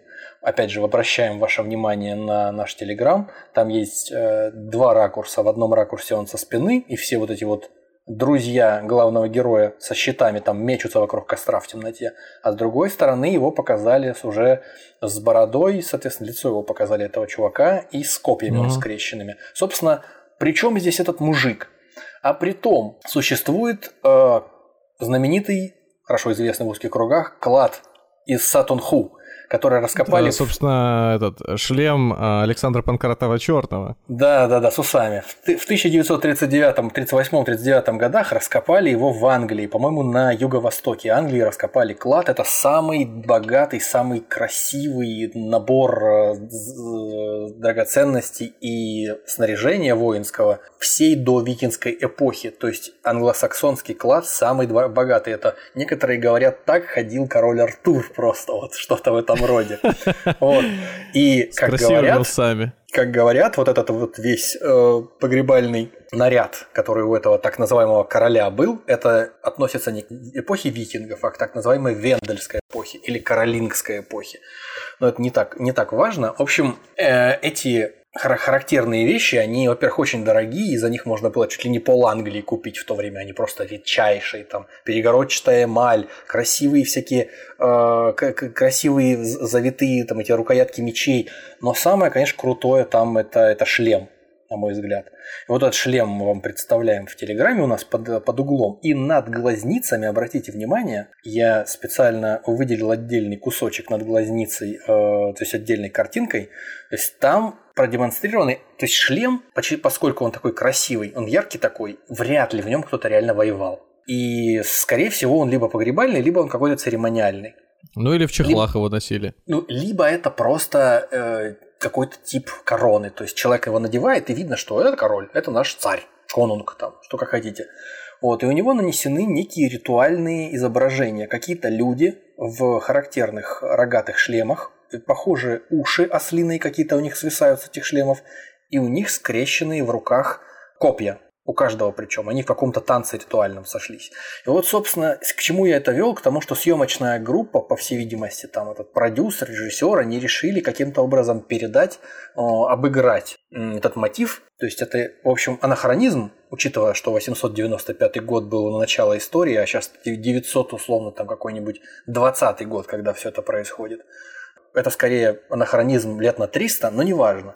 Это хотя бы какая-то попытка попасть в эпоху, то есть какая-то попытка что-то такое соорудить э, аутентичное по сравнению со всеми предыдущими попытками. То есть если Роберт Эггерс и его консультант Нил Прайс ученый, э, скандинавист, они говорят, что это самый аутентичный фильм про Скандинавию вот в плане материальной культуры из всех ранее снятых. В каком-то смысле, наверное, да, потому что если сравнивать полный разбаланс дисбаланс с каким бы то ни было историческим соответствием, исторической достоверностью, и вот это, то да, наверное, да, наверное, они правы. И в этом смысле я, в принципе, лично как не профессионал, но просто энтузиаст, я доволен. Мне интересно, мне нравится. Вот выглядит это, мне кажется, все равно круто. Вот посмотрите на этого деда, посмотрите на то, э, как он выглядит со стороны. Ну реально, они просто вот один в один срисовали этот рогатый и ушастый шлем, эти копии, все остальное. Только они дед, деда э, одеть забыли, дед ну, разделся. Ну, зачем-то они все голые, зачем-то у них постоянно, да, вот во, во всем фильме часто появляется вот эта вот история странная с тем, что все голышом, как будто бы на дворе не 10 век, а как будто на дворе реально вот первый век нашей эры или там минус первый век до нашей эры, когда Юлий Цезарь сражался с э, галами. Но если так вот брать, что они специально себя раскочегаривали перед боем, и, наверное, же... И нажирались они... чего-то там, да, наверное. Да, и, наверное же они были переполнены вообще гордостью и силой за то, что Энтузиазмом. они такие классные и непобедимые, то им и броня-то не нужна была, вероятно, это Я думаю, броня то, что... нужна, я думаю, броня нужна всем, иначе пузо тебе пропорят просто при атаке, Нет, ну, э, броня нужна тем, кто э, слабый. Кто жить хочет, а кто они... жить хочет, может быть. А они сильные, да, им что, умирать-то только в удовольствие, поэтому... Ну, возможно, возможно. Ну, в общем, логики здесь мы искать не будем. Это просто вот данность. Это красивая картинка, как я уже говорил. Это вот сильная часть этого фильма. Это красивая, сочная картинка. Мне кажется, вот здесь прям все, все, все пока отлично вписывается в эту концепцию сочной картинки. В общем, после того, как захвачена была быстренько в двух словах, между теми моментами, которые мне не так интересны, я буду пробегать к тем моментам, которые мне более интересны и которые, как мне кажется, э, между которыми можно мостик перебросить э, с предыдущими нашими историями про Гамлета и Амлета. Вот. Э, после того, как захвачена была христианская, это условно христианская, хотя какая она христианская в 920 году в этой местности – славянская деревня была захвачена, были взяты рабы, и по, по какой-то причине какого-то какое-то количество из этих рабов они отправили в э, Исландию.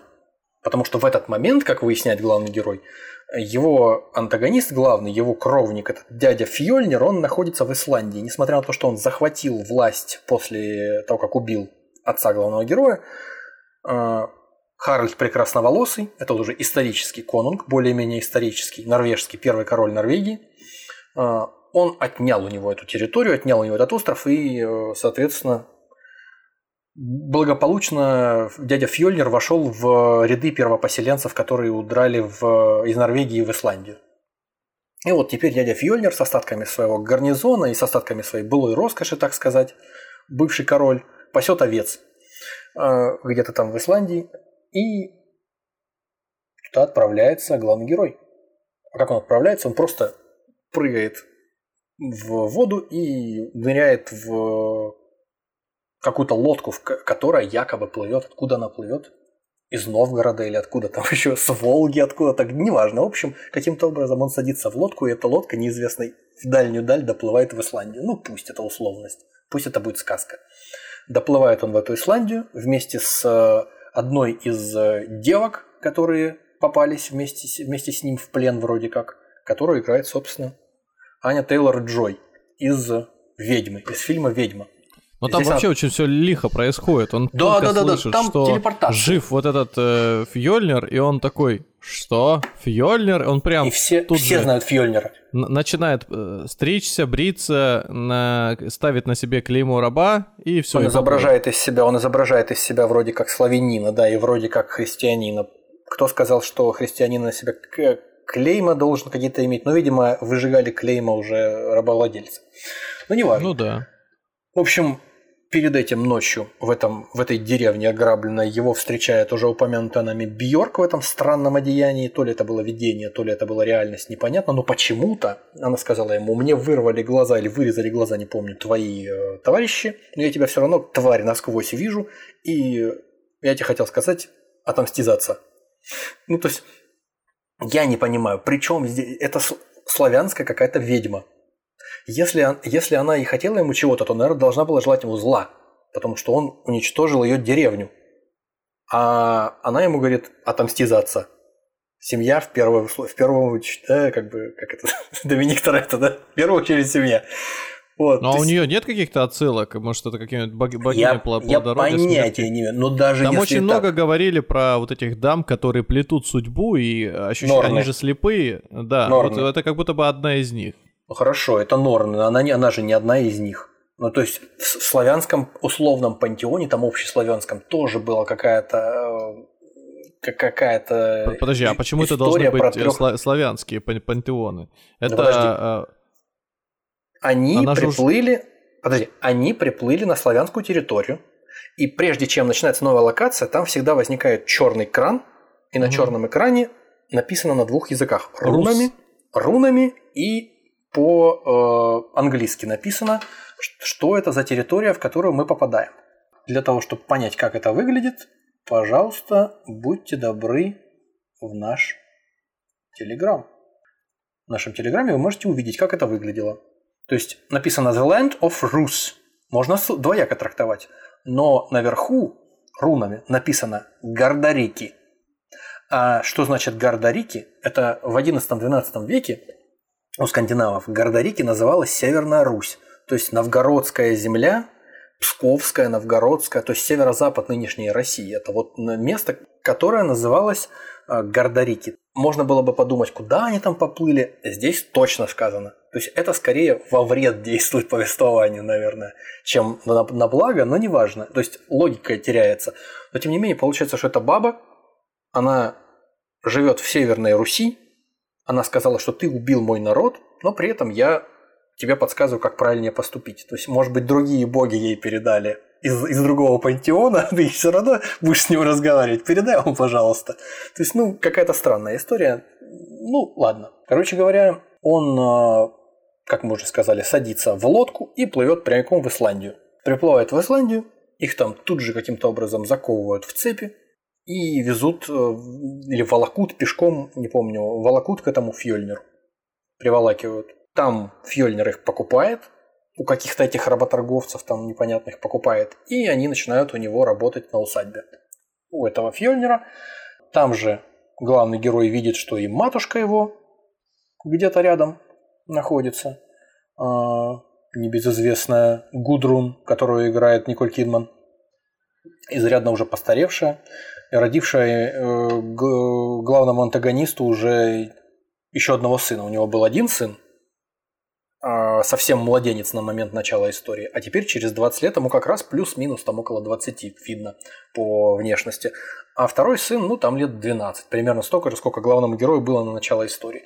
И все. И, в общем, они вместе с этой э, бледной ведьмой э, русской попадают в услужение к этому Фьёльниру. Мы не будем вдаваться в подробности, что там было. В, скорости, по-моему, ну, если сама... сравнивать с тем, что было у Шекспира и у этого грамматика, то в отличие от безумия, он тоже э, от, как-то адаптируется по-своему, он маскируется под раба и ну, живет он ведется как, как Он ведется как дурак, более-менее. То есть он ну как, как дурак, он просто странно. мигрировал в, в слугу и все. Не, ну он, ну, там в принципе, не было такого, с самого, самого начала, он с самого начала, когда он только взрослый, этого взрослого показывает, он какой-то набыченный, постоянно какой-то, ну не знаю, он ведет себя как будто бы он поехавший. Ну просто так. Не знаю, а мне казалось, что он ведет себя набыченный, потому что он э, переполнен яростью кого-то завалить, и они ему говорят, что мы с тебя это спесь э, этот, с, с, собьем, это он, иди этот, ну, конюшню может убирай. Быть, может быть. И он ну, такой вот весь э, быканутый, просто сам, ну, потому что он вот большой, и у всех он вызывает ощущение такого крупного парня, который явно не смирится с тем, что им здесь и именно, и, наверное, и, наверное, именно поэтому его, пока они плыли на корабле на этом из условно, земли Руси в Исландию, его никто угу. не связал, он просто с ними проехал аккуратненько, и все. Связали его, заковали ну, его уже на берегу. Все уже, он... рабом стал, да, дальше-то что? Да, залез на корабль, все, стал рабом, перестал пытаться кого-то убить и все, все такое. В общем, неважно, не будем пытаться ловить их за руку, не, не, это невозможно. Я помню, я помню, что про меч ему сказала вот эта самая Бьорк, которая говорит, что ты должен подняться на, на, тем, на темную гору, должен подняться и по пути, и там какая-то была такая фразочка, э, по пути, следуй за лисим хвостом или по дороге Короче, какая-то лиса, да, его в результате среди ночи он там вылез из своей, э, в, в дырку в крыше и в своем этом сарае для, для рабов после работы ночью и прокрался в какую-то пещеру в окрестностях. Я сначала а... думал, что вот эти пещеры, вулканы, лава и э, лисьи хвосты это вот те самые как, как же они правильно называются, э, которые скальды использовали, э, чтобы зашифровать... А, кёни, кёнинги, кёнинги, Кё, метафоры. Кёнинги, да, что это, что это какой-то кёнинг, означающий, я, я не знаю, там... Я бы тоже некую так... особенность местности. Я бы тоже но так нет. подумал, но, похоже, нет. Иногда лисы – это просто лисы. И, в общем, он пошел за лисой, он пришел именно в подземелье, в общем, в курган к мертвецу, которого он, собственно, меч этот ритуальный раздобыл. Да, да, да. Очень странное вот. тоже место, где он бился с ним сначала. Вот здесь, да, да здесь пытаешься найти какой-то, э, какую-то связь с э, предыдущими двумя историями. И Слушай, такой... ну я тебе так скажу. А, если мы уже начинаем сравнивать между собой три произведения, одно кинематографическое, другое литературное, uh-huh. а третье театральное, то вот э, кинематографично она попыталась себе объединить, как мне кажется, два предыдущих. То есть там даже вот с самого начала фильма по цветовой гамме, по тому, как ведут себя персонажи как гоняется камера за ними, у меня вот даже на секунду не сложилось мысли, что это историческое кино или кино, которое будет претендовать на то, чтобы здесь а, показать некоторую достоверность. Они довольно по, по, по показным э, таким способом, довольно так ярко в, в э, Ну, в общем, ты хочешь, сказать, что, ты хочешь сказать, что это было демонстративно слишком для того, чтобы э, Конечно. выглядеть ре- реальным. И, и если я в какой-то момент э, подумал, что э, это может быть э, даже, ну, все-таки не, не, не я там неправильно думаю, то в сцене, когда он пришел забирать свой меч и спустился в эту гору вниз куда-то непонятную, опять же, как он ее нашел, неважно. Ну хорошо, духа ну, увидел. Будем считать, что он же пошел, он пошел бил... этой лесой, да, да и, и, и он бился там со скелетом, который неожиданно воскрес, пускай и где-то в своем разуме, потом он все-таки продолжал сидеть на этом троне. Но это выглядит, э, по меньшей мере, фантастично. А что происходило дальше, я вообще сейчас молчу. Да, интересно, ну, есть, что ему это, это Бьорк? Я, я тебе так скажу, я когда смотрел, э, у меня смешались истории про Беовульфа и Зеленого рыцаря, два в одном. То есть это вот где-то посерединке находится.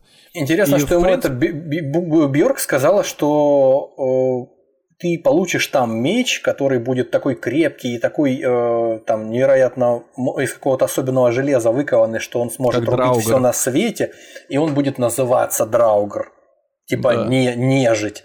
А Драугр, если кто не в курсе, так э, в Скандинавии не только в эпоху викингов, но, по-моему, и раньше, и позже немножко называли мертвецов, которые, которым в могиле не лежится.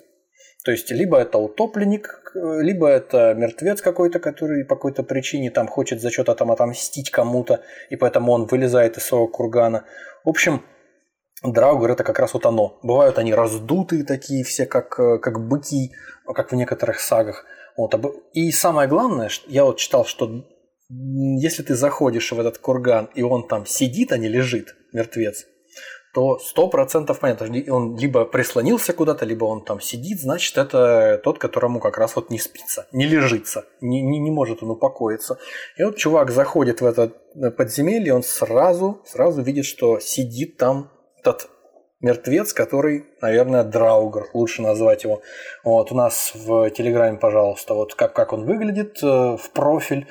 И к нему главный герой, интересно, что он здоровенный, просто невероятно. Главный герой на минуточку сам 2 метра ростом, метр девяносто пять, а он, он стоит и смотрит в глаза сидящему.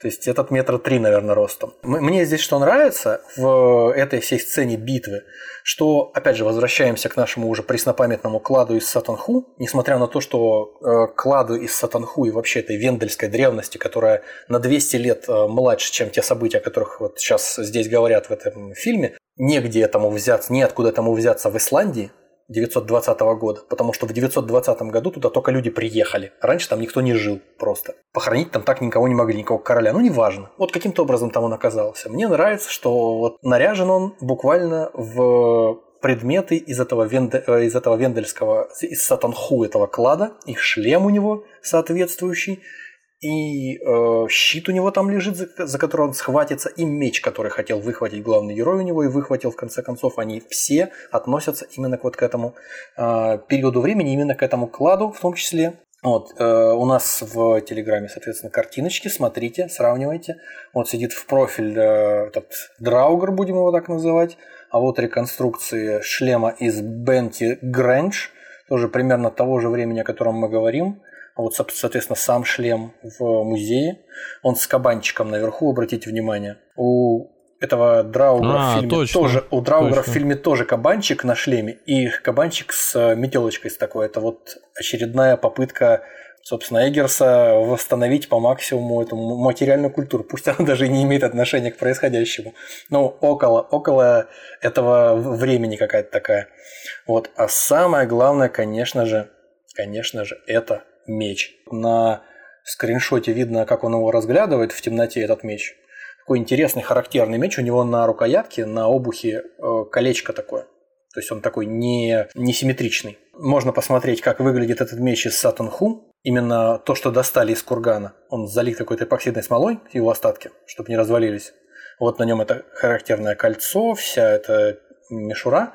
И вот его реконструкция. Как он мог бы выглядеть, если бы мы его увидели прямо вот после того, как его сделали. Такой э, роскошный совершенно меч. Ну вот именно таким мечом главный герой орудует у нас в дальнейшем. Я так понимаю, дальше продолжение следующим образом выглядит. Очень похоже на Гамлета, когда тот прибыл и где хоронили Офелию, здесь э, он уже прибыл на землю, только он решает все-таки с матерью повидаться, а не с Офелией. Он при, пробирается в большой дом, где живут э, хозяева, рабовладельцы, и видит гобелен, про который ты уже много рассказывал до этого, за которым скрывается как раз тайная ритуальная комната из начала повествования про фильм, где он проходил с отцом э, этот ритуал превращения из мальчика в мужа, и вот э, уже вместо Уильяма Дефо сидит какой-то хрен непонятный, который лыбится и сразу распознает в нем а, Амлета. То есть он ему говорит, а, ты Ам... а он до этого сказал, что его, по-моему, Биор зовут. Его зовут э, Беовульф, кстати говоря, он сказал как-то так. Или би... как-то вот он сказал, я Беовульф, что-то такое, короче говоря. Я не помню. Ну не Беовульф, он что-то там, да. Будем считать, что Волк, Бьернсон. Волка-медведь я какой-то там, да, что-то такое. То есть странно. А у него в руках, у этого колдуна, на минуточку череп Уильяма Дефо. Вот, то есть в Исландию привезли с собой, несмотря на то, что Уильям Дефо это второстепенный персонаж, это череп этого Йорика, будем говорить, из, э, собственно, из, из, из э, трагедии о Гамлете. Но если, как мы говорили раньше, задолго до того, о чем мы сейчас говорим, что череп э, Йорика вызывает в Гамлете двоякие чувства, потому что Йорик был его чуть ли не воспитателем, к нему тепло относится, то здесь вообще непонятно почему. А, каким-то образом здесь должен этот череп фигурировать. Почему он вообще должен быть, почему ее не выбросили? Потому что этот Йорик, он много трепался, ну, то есть не Йорик, а Уильям Дефо. Он был не только э, каким-то колдуном, он был еще и шутом придворным. Он много трепался, и это всегда бесило Фьёльнера, дядю. Вот, и дядя, я думаю, если бы он его убил, он бы его выкинул бы собакам, и все. Ну, Но он его убил, вырезал ему язык и выколол еще глаза. А этот э, шаман, он, видимо, понимая ценность этого артефакта, э, ар, да, артефакта, он его использовал как раз как э, собеседника. И он же ему и нашептал. То есть, когда э, этот э, а, омлет зашел в комнату, он сказал: "Ты что, меня там крестьянский пацан э, сдал, или, или сын конюха, не помню, как он сказал. Тот говорит, не-не-не, все гораздо проще, твой друг э, все про тебя рассказал, вот, говорит, и показывает голову Уильяма Дефо. Мы специально называем его Уильям Дефо, так как-то сразу более четкий образ появляется персонажа. Ну и у него, у, у него, собственно говоря, есть имя, естественно, э, его зовут Хеймер в Норсмане, собственно, это Йорик, э, иными словами, но Просто нам понятнее, действительно, я думаю, и вам понятнее будет, что мы говорим о Уильяме Дефо. Короче, здесь тоже появляется тот самый Йорик, который есть э, в Гамлете, но которого при этом нет в э, произведении грамматика. Я все хочу, у меня грамматик все время ассоциируется с какими-то, с арифметиком каким-то. Ну, в таком случае, в, в таком случае называю его саксон грамотей. Я думаю, это будет э, не, не так уж э, сильным каким-то извращением истины. Или саксоном просто его называй. Тоже двусмысленно звучит, да? Дальше, собственно, череда смертей прокатывается по деревне, где они живут. Э, а, ну, это, это ладно. До, до этого момента он все-таки встречается со своей матерью. Это вот важный э, переход. Да, да, да. Но, но э, я сейчас еще забыл сказать, что здесь не только связь пытаются установить, ну, по крайней мере, я думаю, если я уловил, то это было реально было идеей 100% у режиссера показать связь вот этого меча не только с кладом из Сатанху, но и с сагами. И, собственно говоря, самого поединка. Мы просто быстро его пробежали. В поединке, когда убивает главный герой э, этого Драугра, будем его называть Драугром, он его убивает, и если кто-то замечал, если кто смотрел, он прикладывает ему голову к бедрам. А, собственно говоря, есть такая классическая, из, одна из саг об, об исландцах, если не ошибаюсь, сага про... А сага о Гретере.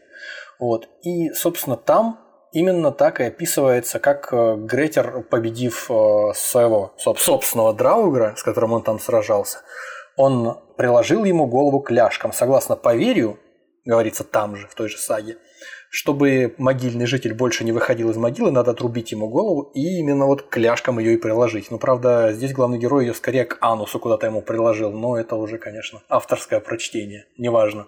Меч. Ведь важно здесь, он столько времени уделяет мечу, Меч, который добыл омлет в фильме, можно извлечь из ножен только ночью и в особо, или в особом месте, в так называемых вратах Хель. Мы, как выясним, в дальнейшем это такой вулкан здесь какой-то действующий в Исландии. Непонятно какой, неважно. Среди бела дня он сам, главный герой, или его враги, которые его там схватывают, они не могут достать этот меч из ножен никоим образом.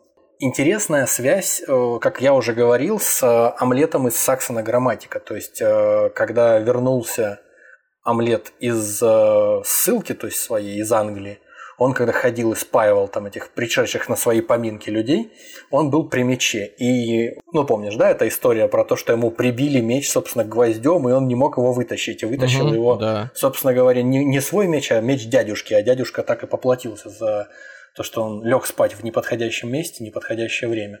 Вот. А кроме того, по поводу этого меча, этот меч, собственно, он аналогичен мечу из саги о людях из Лососей долины. Сага о людях из Лососей долины. Был такой меч, то ли Скафнунг он назывался, то ли Скофнунг. В общем, этот меч, который, как говорят, извлекли из могилы легендарного датского конунга Хрольва Краки, э, этот меч отличался сверхъестественной остротой и прочностью, а также был каким-то образом наполнен духами 12 верных королю берсеркеров. Это прям вообще уже лютая какая-то история. В саге также говорится, что в саге о людях из Лососей долины также говорится, что природа этого меча была такова, что солнце не должно было освещать его рукоятку, а также, что его нельзя было обнажать в присутствии женщин.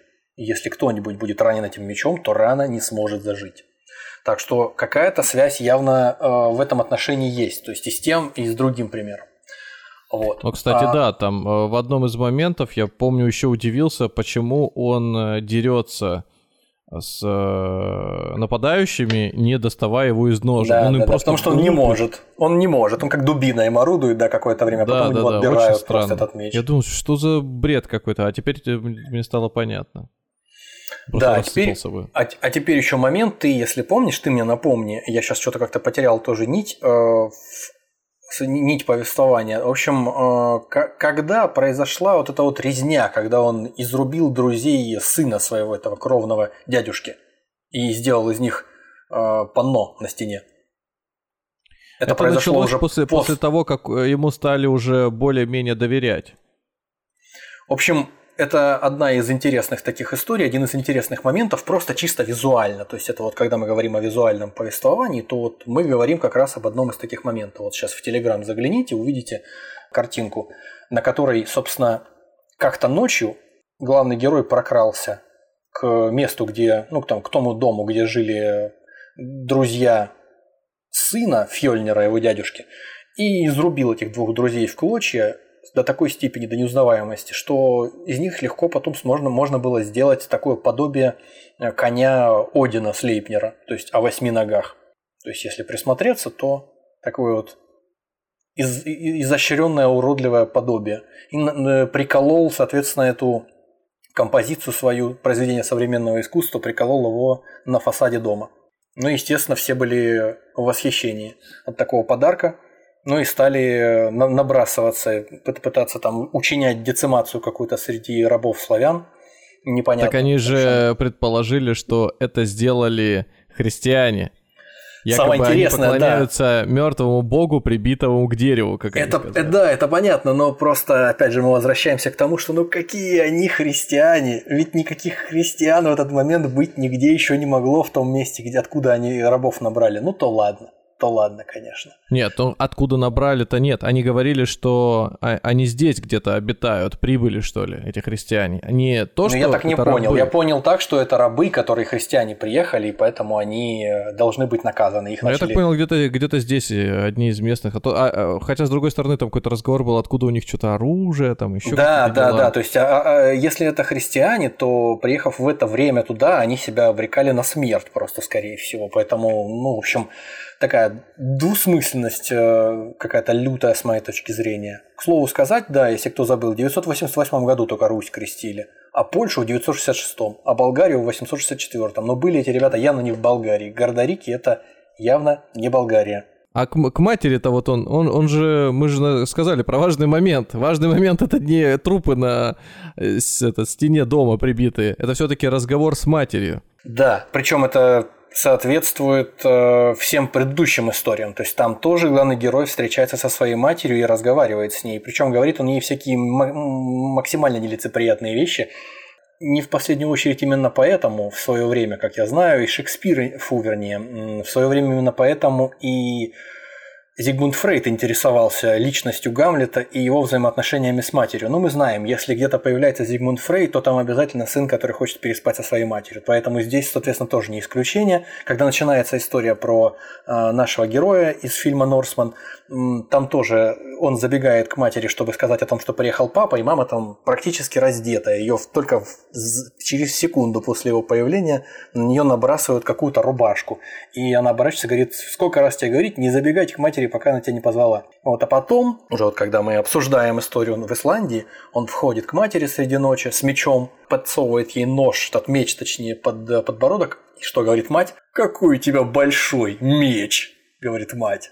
Вот, и оборачивается к нему, после этого он начинает ей говорить, что я, я наконец, мама, пришел тебя освобождать, все дела. Она ему говорит, подожди, охолонись, кого освобождать?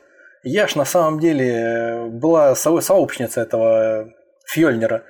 Ты же не в курсе. Ну да, я... я, я приказала убить э, твоего отца. Я-то вообще-то, чтобы ты знал, рабыней была, иначе ты посмотри, как он со мной обращался. Она, по-моему, какая-то из Англии украли ее, она королевского рода, но ее украли откуда-то из Англии и привезли сюда, она, соответственно, в рабстве была, а потом он ее взял Короче, себе жену, да, и ты рожден от рабыни, в общем, знает. А теперь... отец а... твой, а отец твой меня не любил никогда, тварь был, я его ненавидела. А твой дядя, вот это мужик. Да. Вот. Но при этом разговор их строится таким образом, что когда она понимает всю серьезность э, его намерений, и что его не удастся переубедить и сказать, что вот дядя э, хороший, а отец плохой, она говорит, ну ладно, мол, тогда э, завали его и э, женишься на мне. И начинает с ним целоваться. Он совершенно в шоке.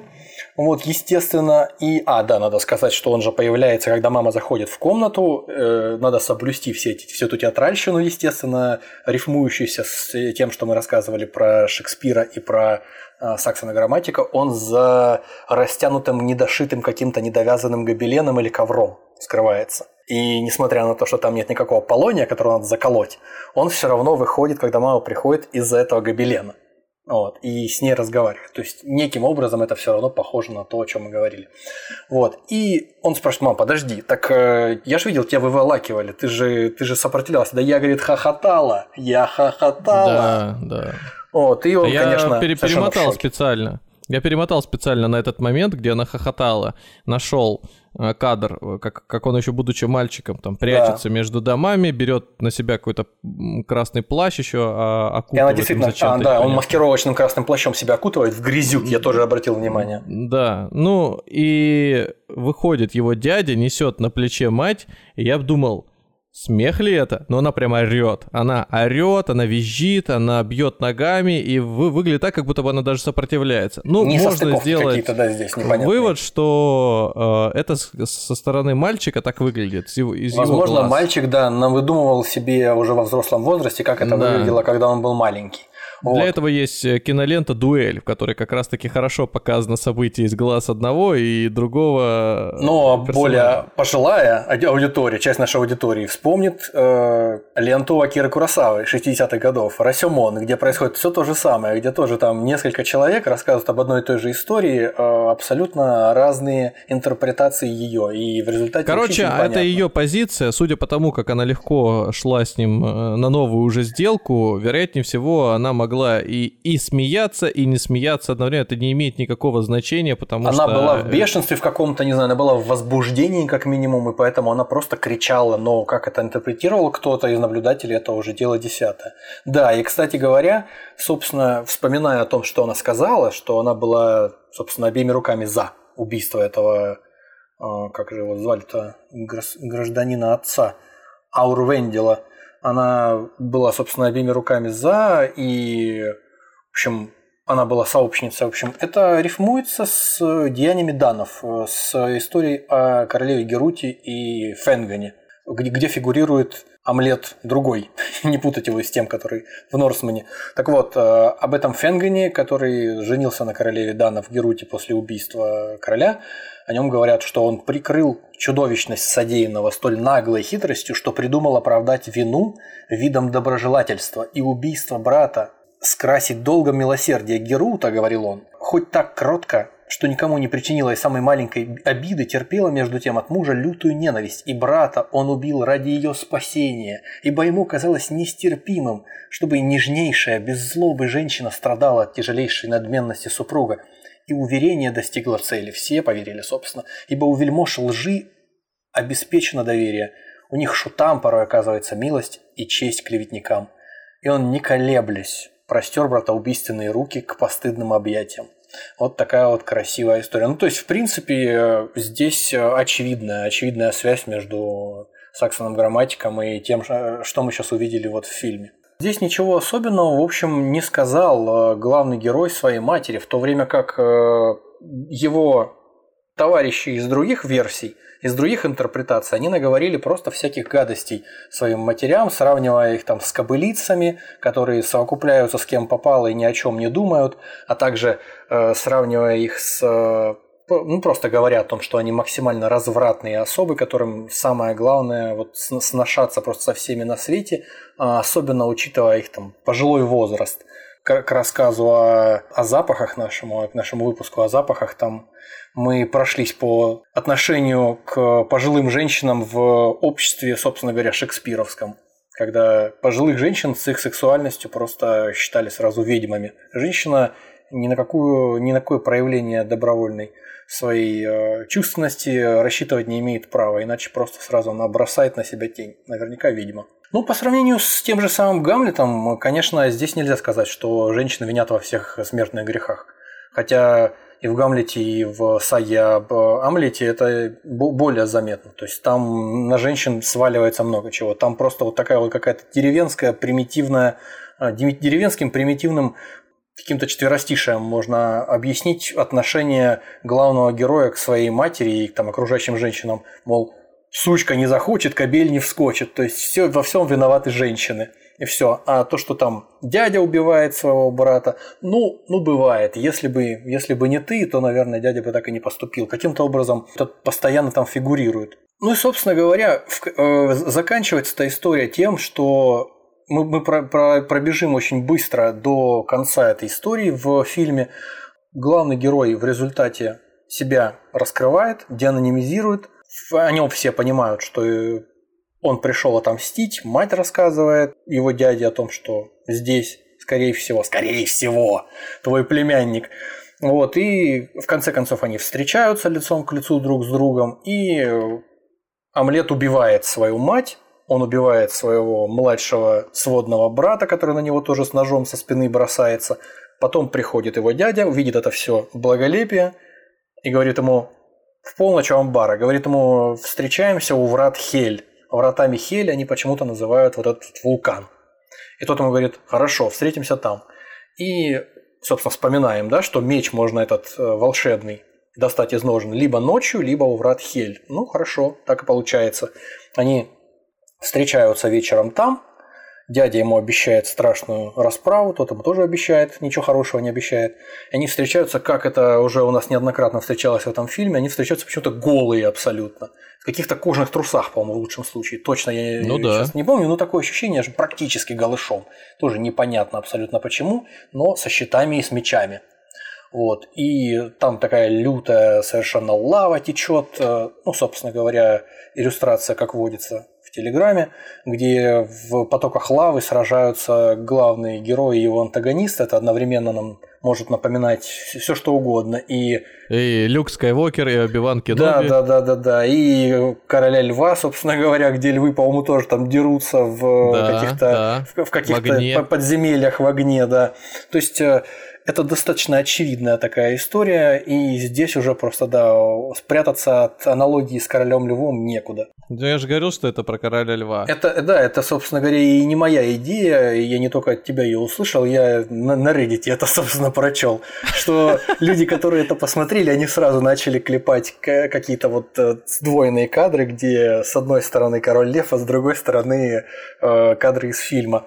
То есть очевидно для них сразу было, что это вот э, это король лев. И сама история максимально примитивизирована по сравнению с, вот, с первоисточниками со своими. То есть она вот буквально разыграна как король лев. Умер отец, э, брат его говорит, убегай и никогда не возвращайся, он убегает, потом возвращается и отбивает себе трон назад. Но здесь, правда, никто трон себе не отбил.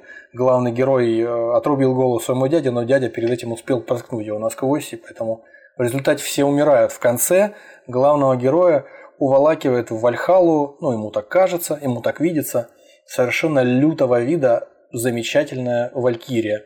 Я не буду говорить, что она выглядит как-то там особенно исторически достоверно, но выглядит она довольно дико. То есть это не какая-то там, не какой-то сексуализированный образ, как у нас сейчас модно всех превращать а, а это именно вот какая-то со звериным оскалом, э, худющая, звериным образом выглядящая лютая баба, которая орет с открытым ртом, э, что-то там выкрикивает и уносит главного героя на небо, куда-то, видимо, э, к Одину. И, в общем-то, на этом, наверное, можно было бы и закончить. Что я хочу сказать напоследок? Что по сравнению с своими первоисточниками, мне кажется, что вот по сюжету и по исполнению своему фильм проиграл. Фильм э, вот реально просто вот закончился королем львом, несмотря на то, что задача, наверное, ставилась более амбициозная, хотя ну, я не знаю, конечно, какая ставилась, но, но что-то, что, что, что-то, ну просто, знаешь, приглашать... Сказал, при... король лев это что-то э, второсортное. Нет, нет, но я имею в виду, это зрелищно, это интересно, но это не, это не тот уровень, не, не уровень Гамлета, это даже не уровень саги об Омлете, это такая ну, детская история, примитивное, это что-то такое вот первобытное просто, о чем можно рассказать на, на, на трех картофелинах просто. Слушай, ну Гамлет э, в том или ином виде все равно будет э, возвращаться через э, призму там современных технологий или первобытные. Я не удивлюсь, если мы увидим Гамлета, а может быть он уже есть времен каменного века. Ну, я, я уверен, что Гамлетов всяких разных уже наснимали, может и такое что-то есть, просто мы не в курсе. Но просто дело в том, что с такими консультантами э, по там, истории, предположим, с такими, причем сам сами исландцы, которые, по идее, должны хорошо знать свои собственные саги, ну, то есть, в том числе и какую-то, может быть, эту датскую историю должны были тоже хорошо знать. Ну, я не знаю, если бы они просто попытались ближе к тексту экранизировать сагу об Омлете, и то было бы, наверное, интереснее, чем вот именно в плане сюжета и более связано. Так так может быть их задача сводилась не к тому, чтобы рюшечки и там э, макияж на главных героях или вообще на всех делать в соответствии с э, тем, который был когда-то, а для того, чтобы прикрутить как раз сюжетные повороты к э, каким-то э, сагам, каким-то байкам, которые легенды существовали на тот момент. Вот как так этим... я тебе как раз о том и говорю, что выглядит все так для меня, как будто бы они как раз на в том числе э, режиссер, они сосредоточились на внешнем эффекте. И получилось у них неплохо. Получилось у них классно визуально. Именно вот с исторической достоверностью какой-то там, с чем-то таким. Мне кажется, получилось классно. Но вот именно сам сюжет меня не захватывал. Сюжет просто. И я не готов этот фильм пересматривать. Несмотря на то, что он классно выглядит визуально. Вот, допустим, ту же «Ведьму» или тот же э, «Маяк» я готов пересматривать еще. У меня есть такое желание пересмотреть их, потому что мне интересно в этом вариться. А здесь какая-то последовательность красивых, ярких кадров. Они действительно классные, эти кадры, но при этом что за смысл за ними вместе с тем скрывается, вот я, я не могу сказать. Между прочим, э, если кто-то не, не заметил, в нашем телеграме последняя картинка – это э, король лев, ревущий на скале гордости, и наш герой уже в, в боевом своем наряде, в шкуре волка на голове, тоже ревет. Это вот тоже откуда-то с Reddit картинка от людей, которые раньше, чем мы, заметили то, что и без нас уже понятно всем. Но это было как раз, когда они штурмовали на Руси э, один, одну из деревень. Да, да, да, да, да, именно тогда. То есть, э, в принципе, в принципе, как зрелище, как э, такая вот картина, которая должна вызвать какой-то вау-эффект, может быть, да, наверное, ну, на разок, любопытно. Но не знаю, я, конечно, не в курсе, какую задачу ставил э, Эггерс, чтобы он там не рассказывал. Я его интервью смотрел, вроде пытался понять. Ну, он единственное, что он нахваливал себя, мне так показалось. Просто говорил о том, что я снял лучший фильм просто в плане исторической достоверности про викингов. Что хотите, то и делайте. Ну, судить не нам, судить нашим слушателям и аудитории, которая смотрит этот фильм, будет его смотреть, но не знаю, как тебе вот, как тебе вот фильм сам? Мне фильм понравился. Я, я его смотрел исключительно как сказку, и она в тех моментах, когда я сомневался, смотрю ли я вымысел или, ну, чисто художественное абсолютно произведение или про, фильм с закосом на историческую достоверность, она меня, мои сомнения разрушала моментально. То, пожалуйста, вот Бьорк в виде непонятной какой-то богини э, языческой появляется, то потом э, встречается этот Драук, с которым он бьется, и он на самом деле остается живым, этот Драук, только он его побеждает и не побеждает одновременно. Ну да, потом... там какая-то странная такая история. Потом явление Одина, вороны символизм везде, которые ему появляются, Валькирия, которая его уносит. Ну, то есть, какие у меня еще должны быть вопросы, после которых я скажу, да нет, здесь нужно серьезно. Мне вообще было по барабану, с чем он бы ходил, э, выбритые, невыбритые виски. Здесь э, как бы смысл не в этом. Это, видно, что это одна из э, кинолент, посвященная мести мести, отомщению во всех его э, проявлениях. И, конечно же, да, это попытка, всем известный мотив положить на современные, э, современную платформу, современные способы подачи фильмов. Мне вот просто как фильм без нагрузки, без глубокого смысла, вот прям нормально. Ну, такой, он берет такой классический человеческий сюжет взаимоотношений и преподносит его тебе. Смотреть сейчас какой-то старый фильм, наверное, большинству будет, ну, неинтересно, да, по подаче материала иначе выглядит, какие-то акценты расставлены там. Здесь вся суть собрана, он, по-моему, почти два часа идет, но 2.17 или 2.15. Очень стильный, приятный, атмосферный, там вот эти вот пейзажи какие-то, картинки. Ну, то есть э, людей, может быть, каких-то побудит изучить больше про культуру. Согласен. Вот, э, вот этот кентавр э, восьминогий, про который ты сказал, это отсылка к Одину, я вообще этого ну, не это, понял. это Слейпнер, это восьминогий конь э, Одина, я так понимаю просто. Ну, больше да, это нечего да. быть. Я, я вообще не понял, что это он. И странно, что если бы это был Слейпнер, э, почему там главные герои не догадались об этом, как будто бы они никогда не слышали вообще про... Ну, у них даже идея была не в том, чтобы понять, что это такое, а понять, кто это сделал, кто убил э, людей. Там, по-моему, в первую очередь в этом была задача. Вот. То, что они там Слейпнера не увидели, это вряд ли, наверное, скорее. Вот. Ну, короче говоря, э, мне в целом понравился. Я не скажу, что он там супер какое-то кино, и на всю э, все соответствие реальному положению дел мне было, ну, как бы, я это игнорировал. Видишь, да, я, наверное, не умею получать Слушай, стеклянные кубки в самом начале. Они встречают, только фильм начинается, показывают короля, еще живого отца э, э, Омлета, и э, когда приходит его дядя, они говорят, вот он, давай выпьем за наше здоровье, и они достают прозрачные кубки, стеклянные, как я Ну, помню. если он король, он, может быть, мог себе позволить купить какие-нибудь кубки не... из Ближнего Среди... Средиземноморья. Ну, ну, то есть в Римской из... империи стеклянные да. кубки были. Я думаю, что можно было привезти парочку себе. Ну, насколько не он знаю, король... Подожди, подожди, вру, кубки, рок, это был стеклянный рог, из которого давай выпьем из рога. И он Стеклян... стеклянный рог. Стеклянный так... рог это как в Советском Союзе, знаешь, в этих самых в сервантах да, стояли. Вот я только хотел сказать, такое ощущение, что она, супруга, это подошла к серванту, открыла, достала этот, он на боку лежат, это стеклянный рог, его нельзя поставить никак по-другому. Вот, из другого рога, только с коньяком, налила туда все это дело. Вот мне это показалось очень странно. Прозрачные такие, какие-то там специфические. Но они больше на пластиковые. Ну, наверное, действительно пластик. Короче, вот так вот. Но э, в остальном, вот я же говорю, если этими мелочами пренебречь, неплохо. Актер, этот Сказгард, главный герой, играет хорошо.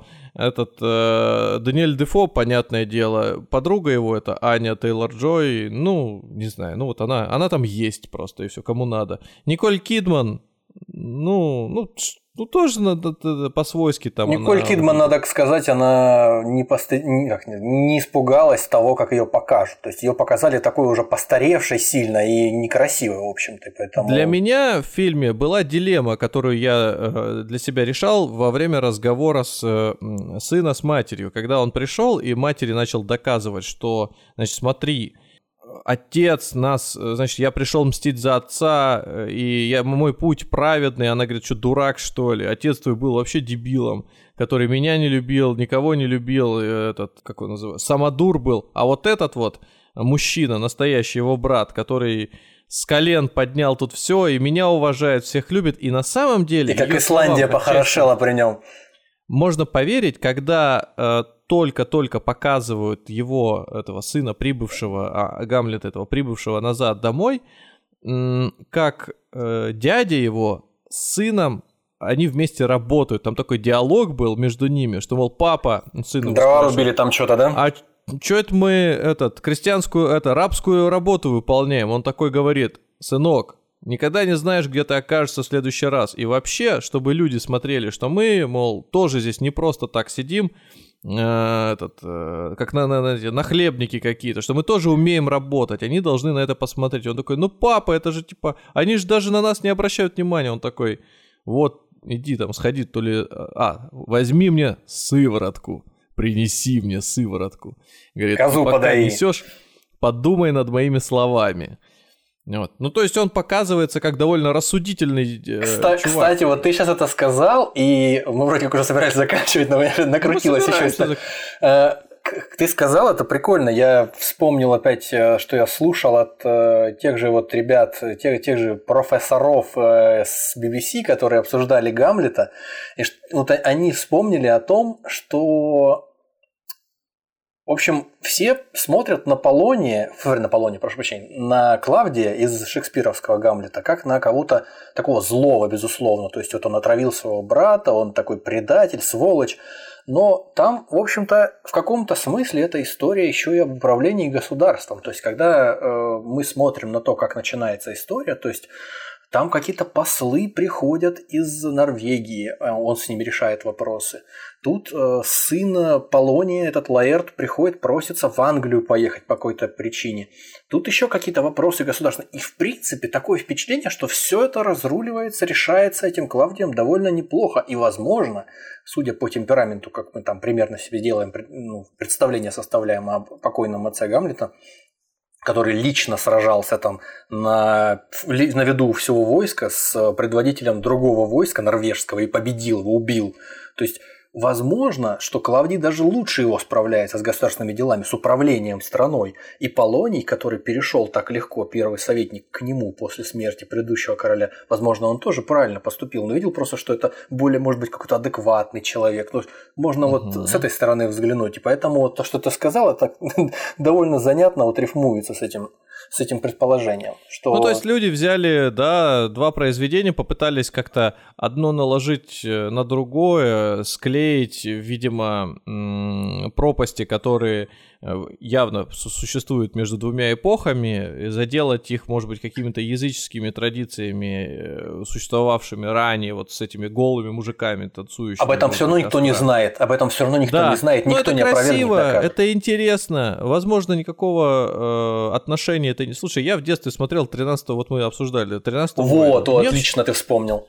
Мне вообще было по барабану, что там присутствует... Не, меня вызывали вопросы, какого черта там оказался Антонио Бандерас в образе э, арабского э, какого там, э, Путешественника, историка, будем так Путешественника, говорить. А, да. Ибн Фадлан, да-да-да. В голове не укладывалось, почему у него в голове топор не оказался, и он просто не поехал рядом свиней кормить. Но, тем не менее, они его там приняли, он там по-дурацки со своим шамширом каким-то с саблей это и выглядел. Но фильм просто интересно, и все. Это приключение. Я не задаю вопросы пиратам Карибского моря, почему у них э, Джонни Депп какого-то метросексуала там отыгрывает с дредами непонятного.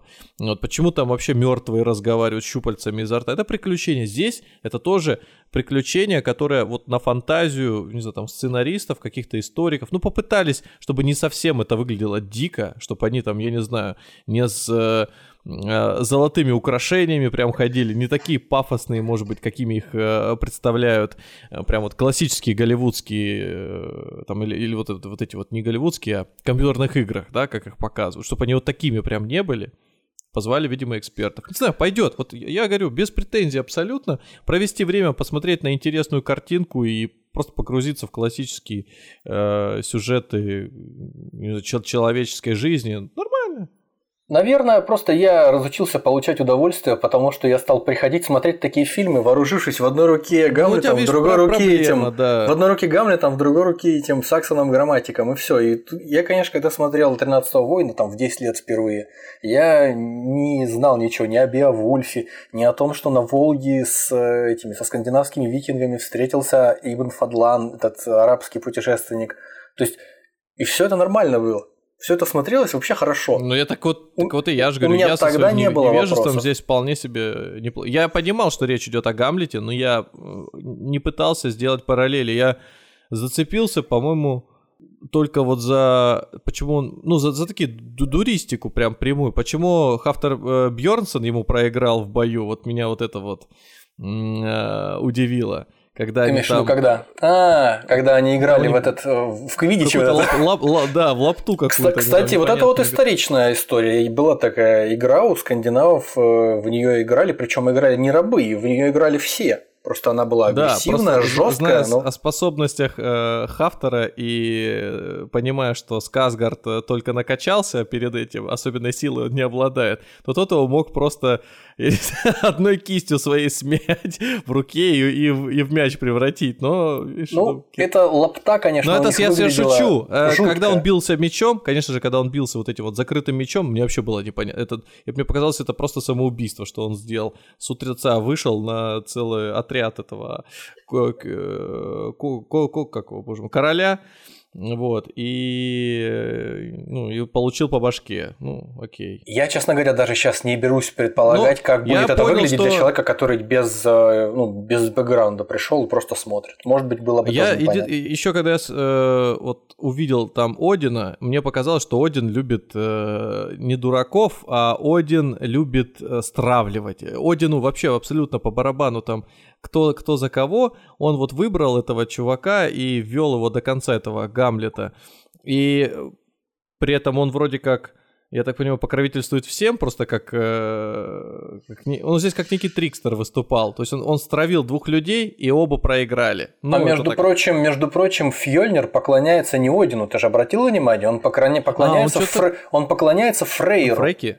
А, Фрейру. Фрейру. То есть э, есть боги скандинавские асы, а есть ваны. Это типа как а, боги все, все, дру- все, другого, все, все. другой народности. Тогда логично, тогда логично, и почему они, типа, Один ему помогал. Они типа, э, он поклоняется более редкому богу. Он типа бог каких-то он бог шведов, что ли, скорее был, ну, более популярный в то время. Ну, то есть более популярный у, у свеев, у нынешних При этом шведов. они братья.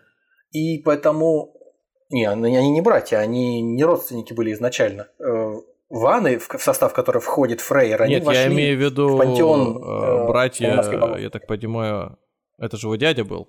Я вот не понимаю, почему они, э, можно ли так было делать вообще, выбирать э, между, вот, в пределах одной семьи, один поклоняется одному божеству отдельно, а другой повторяется, поклоняется другому божеству отдельно? Ладно, Это непонятно. Я думаю, в любом случае мы уже много э, что обсудили. Даже через тех, много. Для тех, кто хотел посмотреть фильм, он его может посмотреть. Я думаю, тут никаких особенных спойлеров нет. Очевидно, что сюжет, э, к чему он ведет. Тут главное насладиться, наверное, просто актерской игрой и самой манерой преподнесения сюжета. Возможно, для вас будет теперь понятно некоторые поступки и мотивы главных героев, о которых мы сейчас говорили. В любом случае, фильм достойный, хорошо его смотреть на больших экранах. Мы я хотел сказать, я да, если у вас есть домашний кинотеатр, то лучше, да, воспользоваться этой возможностью. Чем больше диагональ, тем лучше здесь. Да. Ну вот. А так, мне было, конечно, интересно. Я человек, мало читающий классические произведения, ну что-то там из школьной программы я помню, но вот Гамлета у меня не было. Вообще Шекспира у меня не было в школьной программе. Я, честно говоря, удивлялся, почему у нас его не преподают. Вот сейчас бы мне, может быть, иначе бы и фильм этот э, зашел бы. Но тем не менее, мы сегодня разобрали и Шекспира, и исходники, которые Шекспир взял в своем произведении Гамлета у э, Саксона Грамматика. Интересная, конечно, у него имя и фамилия. Вот. И, и все это еще дополнительно трансформировалось в киноленте Норсман, он же Варяг, он же Северянин, который вы можете посмотреть, я не знаю, где хотите, где у вас это получится. Иногда говорят на тех самых э, ресурсах, где все появляется в первую очередь и скачивается. Он уже давно есть в разной озвучке. Так что... Мы сами не пробовали, нам рассказывали. Если вам нравится тематика скандинавских мифов и легенд, я бы это так назвал, а не исторического кино, не только исторического кино, вы можете приобщиться, посмотреть и, вероятно, получите удовольствие. Присоединяюсь. Отличное зрелище. Если добрались до этого момента, спасибо вам большое. Вы большие молодцы. Слушайте нас там, где вам удобно. Apple Podcast, Яндекс Музыка, Spotify, Сберзвук или просто звук. Э, а может быть вы нас слушаете вообще на Литресе или еще на какой-то платформе, которую мы не знаем, потому что все это бывает, оседает на различных э, площадках, они нас просто сами подтягивают. В любом случае, если у вас есть предложения, инициативы, как, может быть, улучшить, куда нам двинуть, о чем э, хотите, может быть, тему, чтобы мы разобрали, поделились, может быть, вообще не связанную с какой-то э, подрубриками, которые мы там, разделили условно для себя на деньги Джоули и драконы. Вот, мы с радостью э, послушаем. Можете нам написать в Телеграме, либо в любой доступной соцсети, которая у нас указана в контактах. На этом все. Спасибо еще раз. До свидания. Всего вам доброго.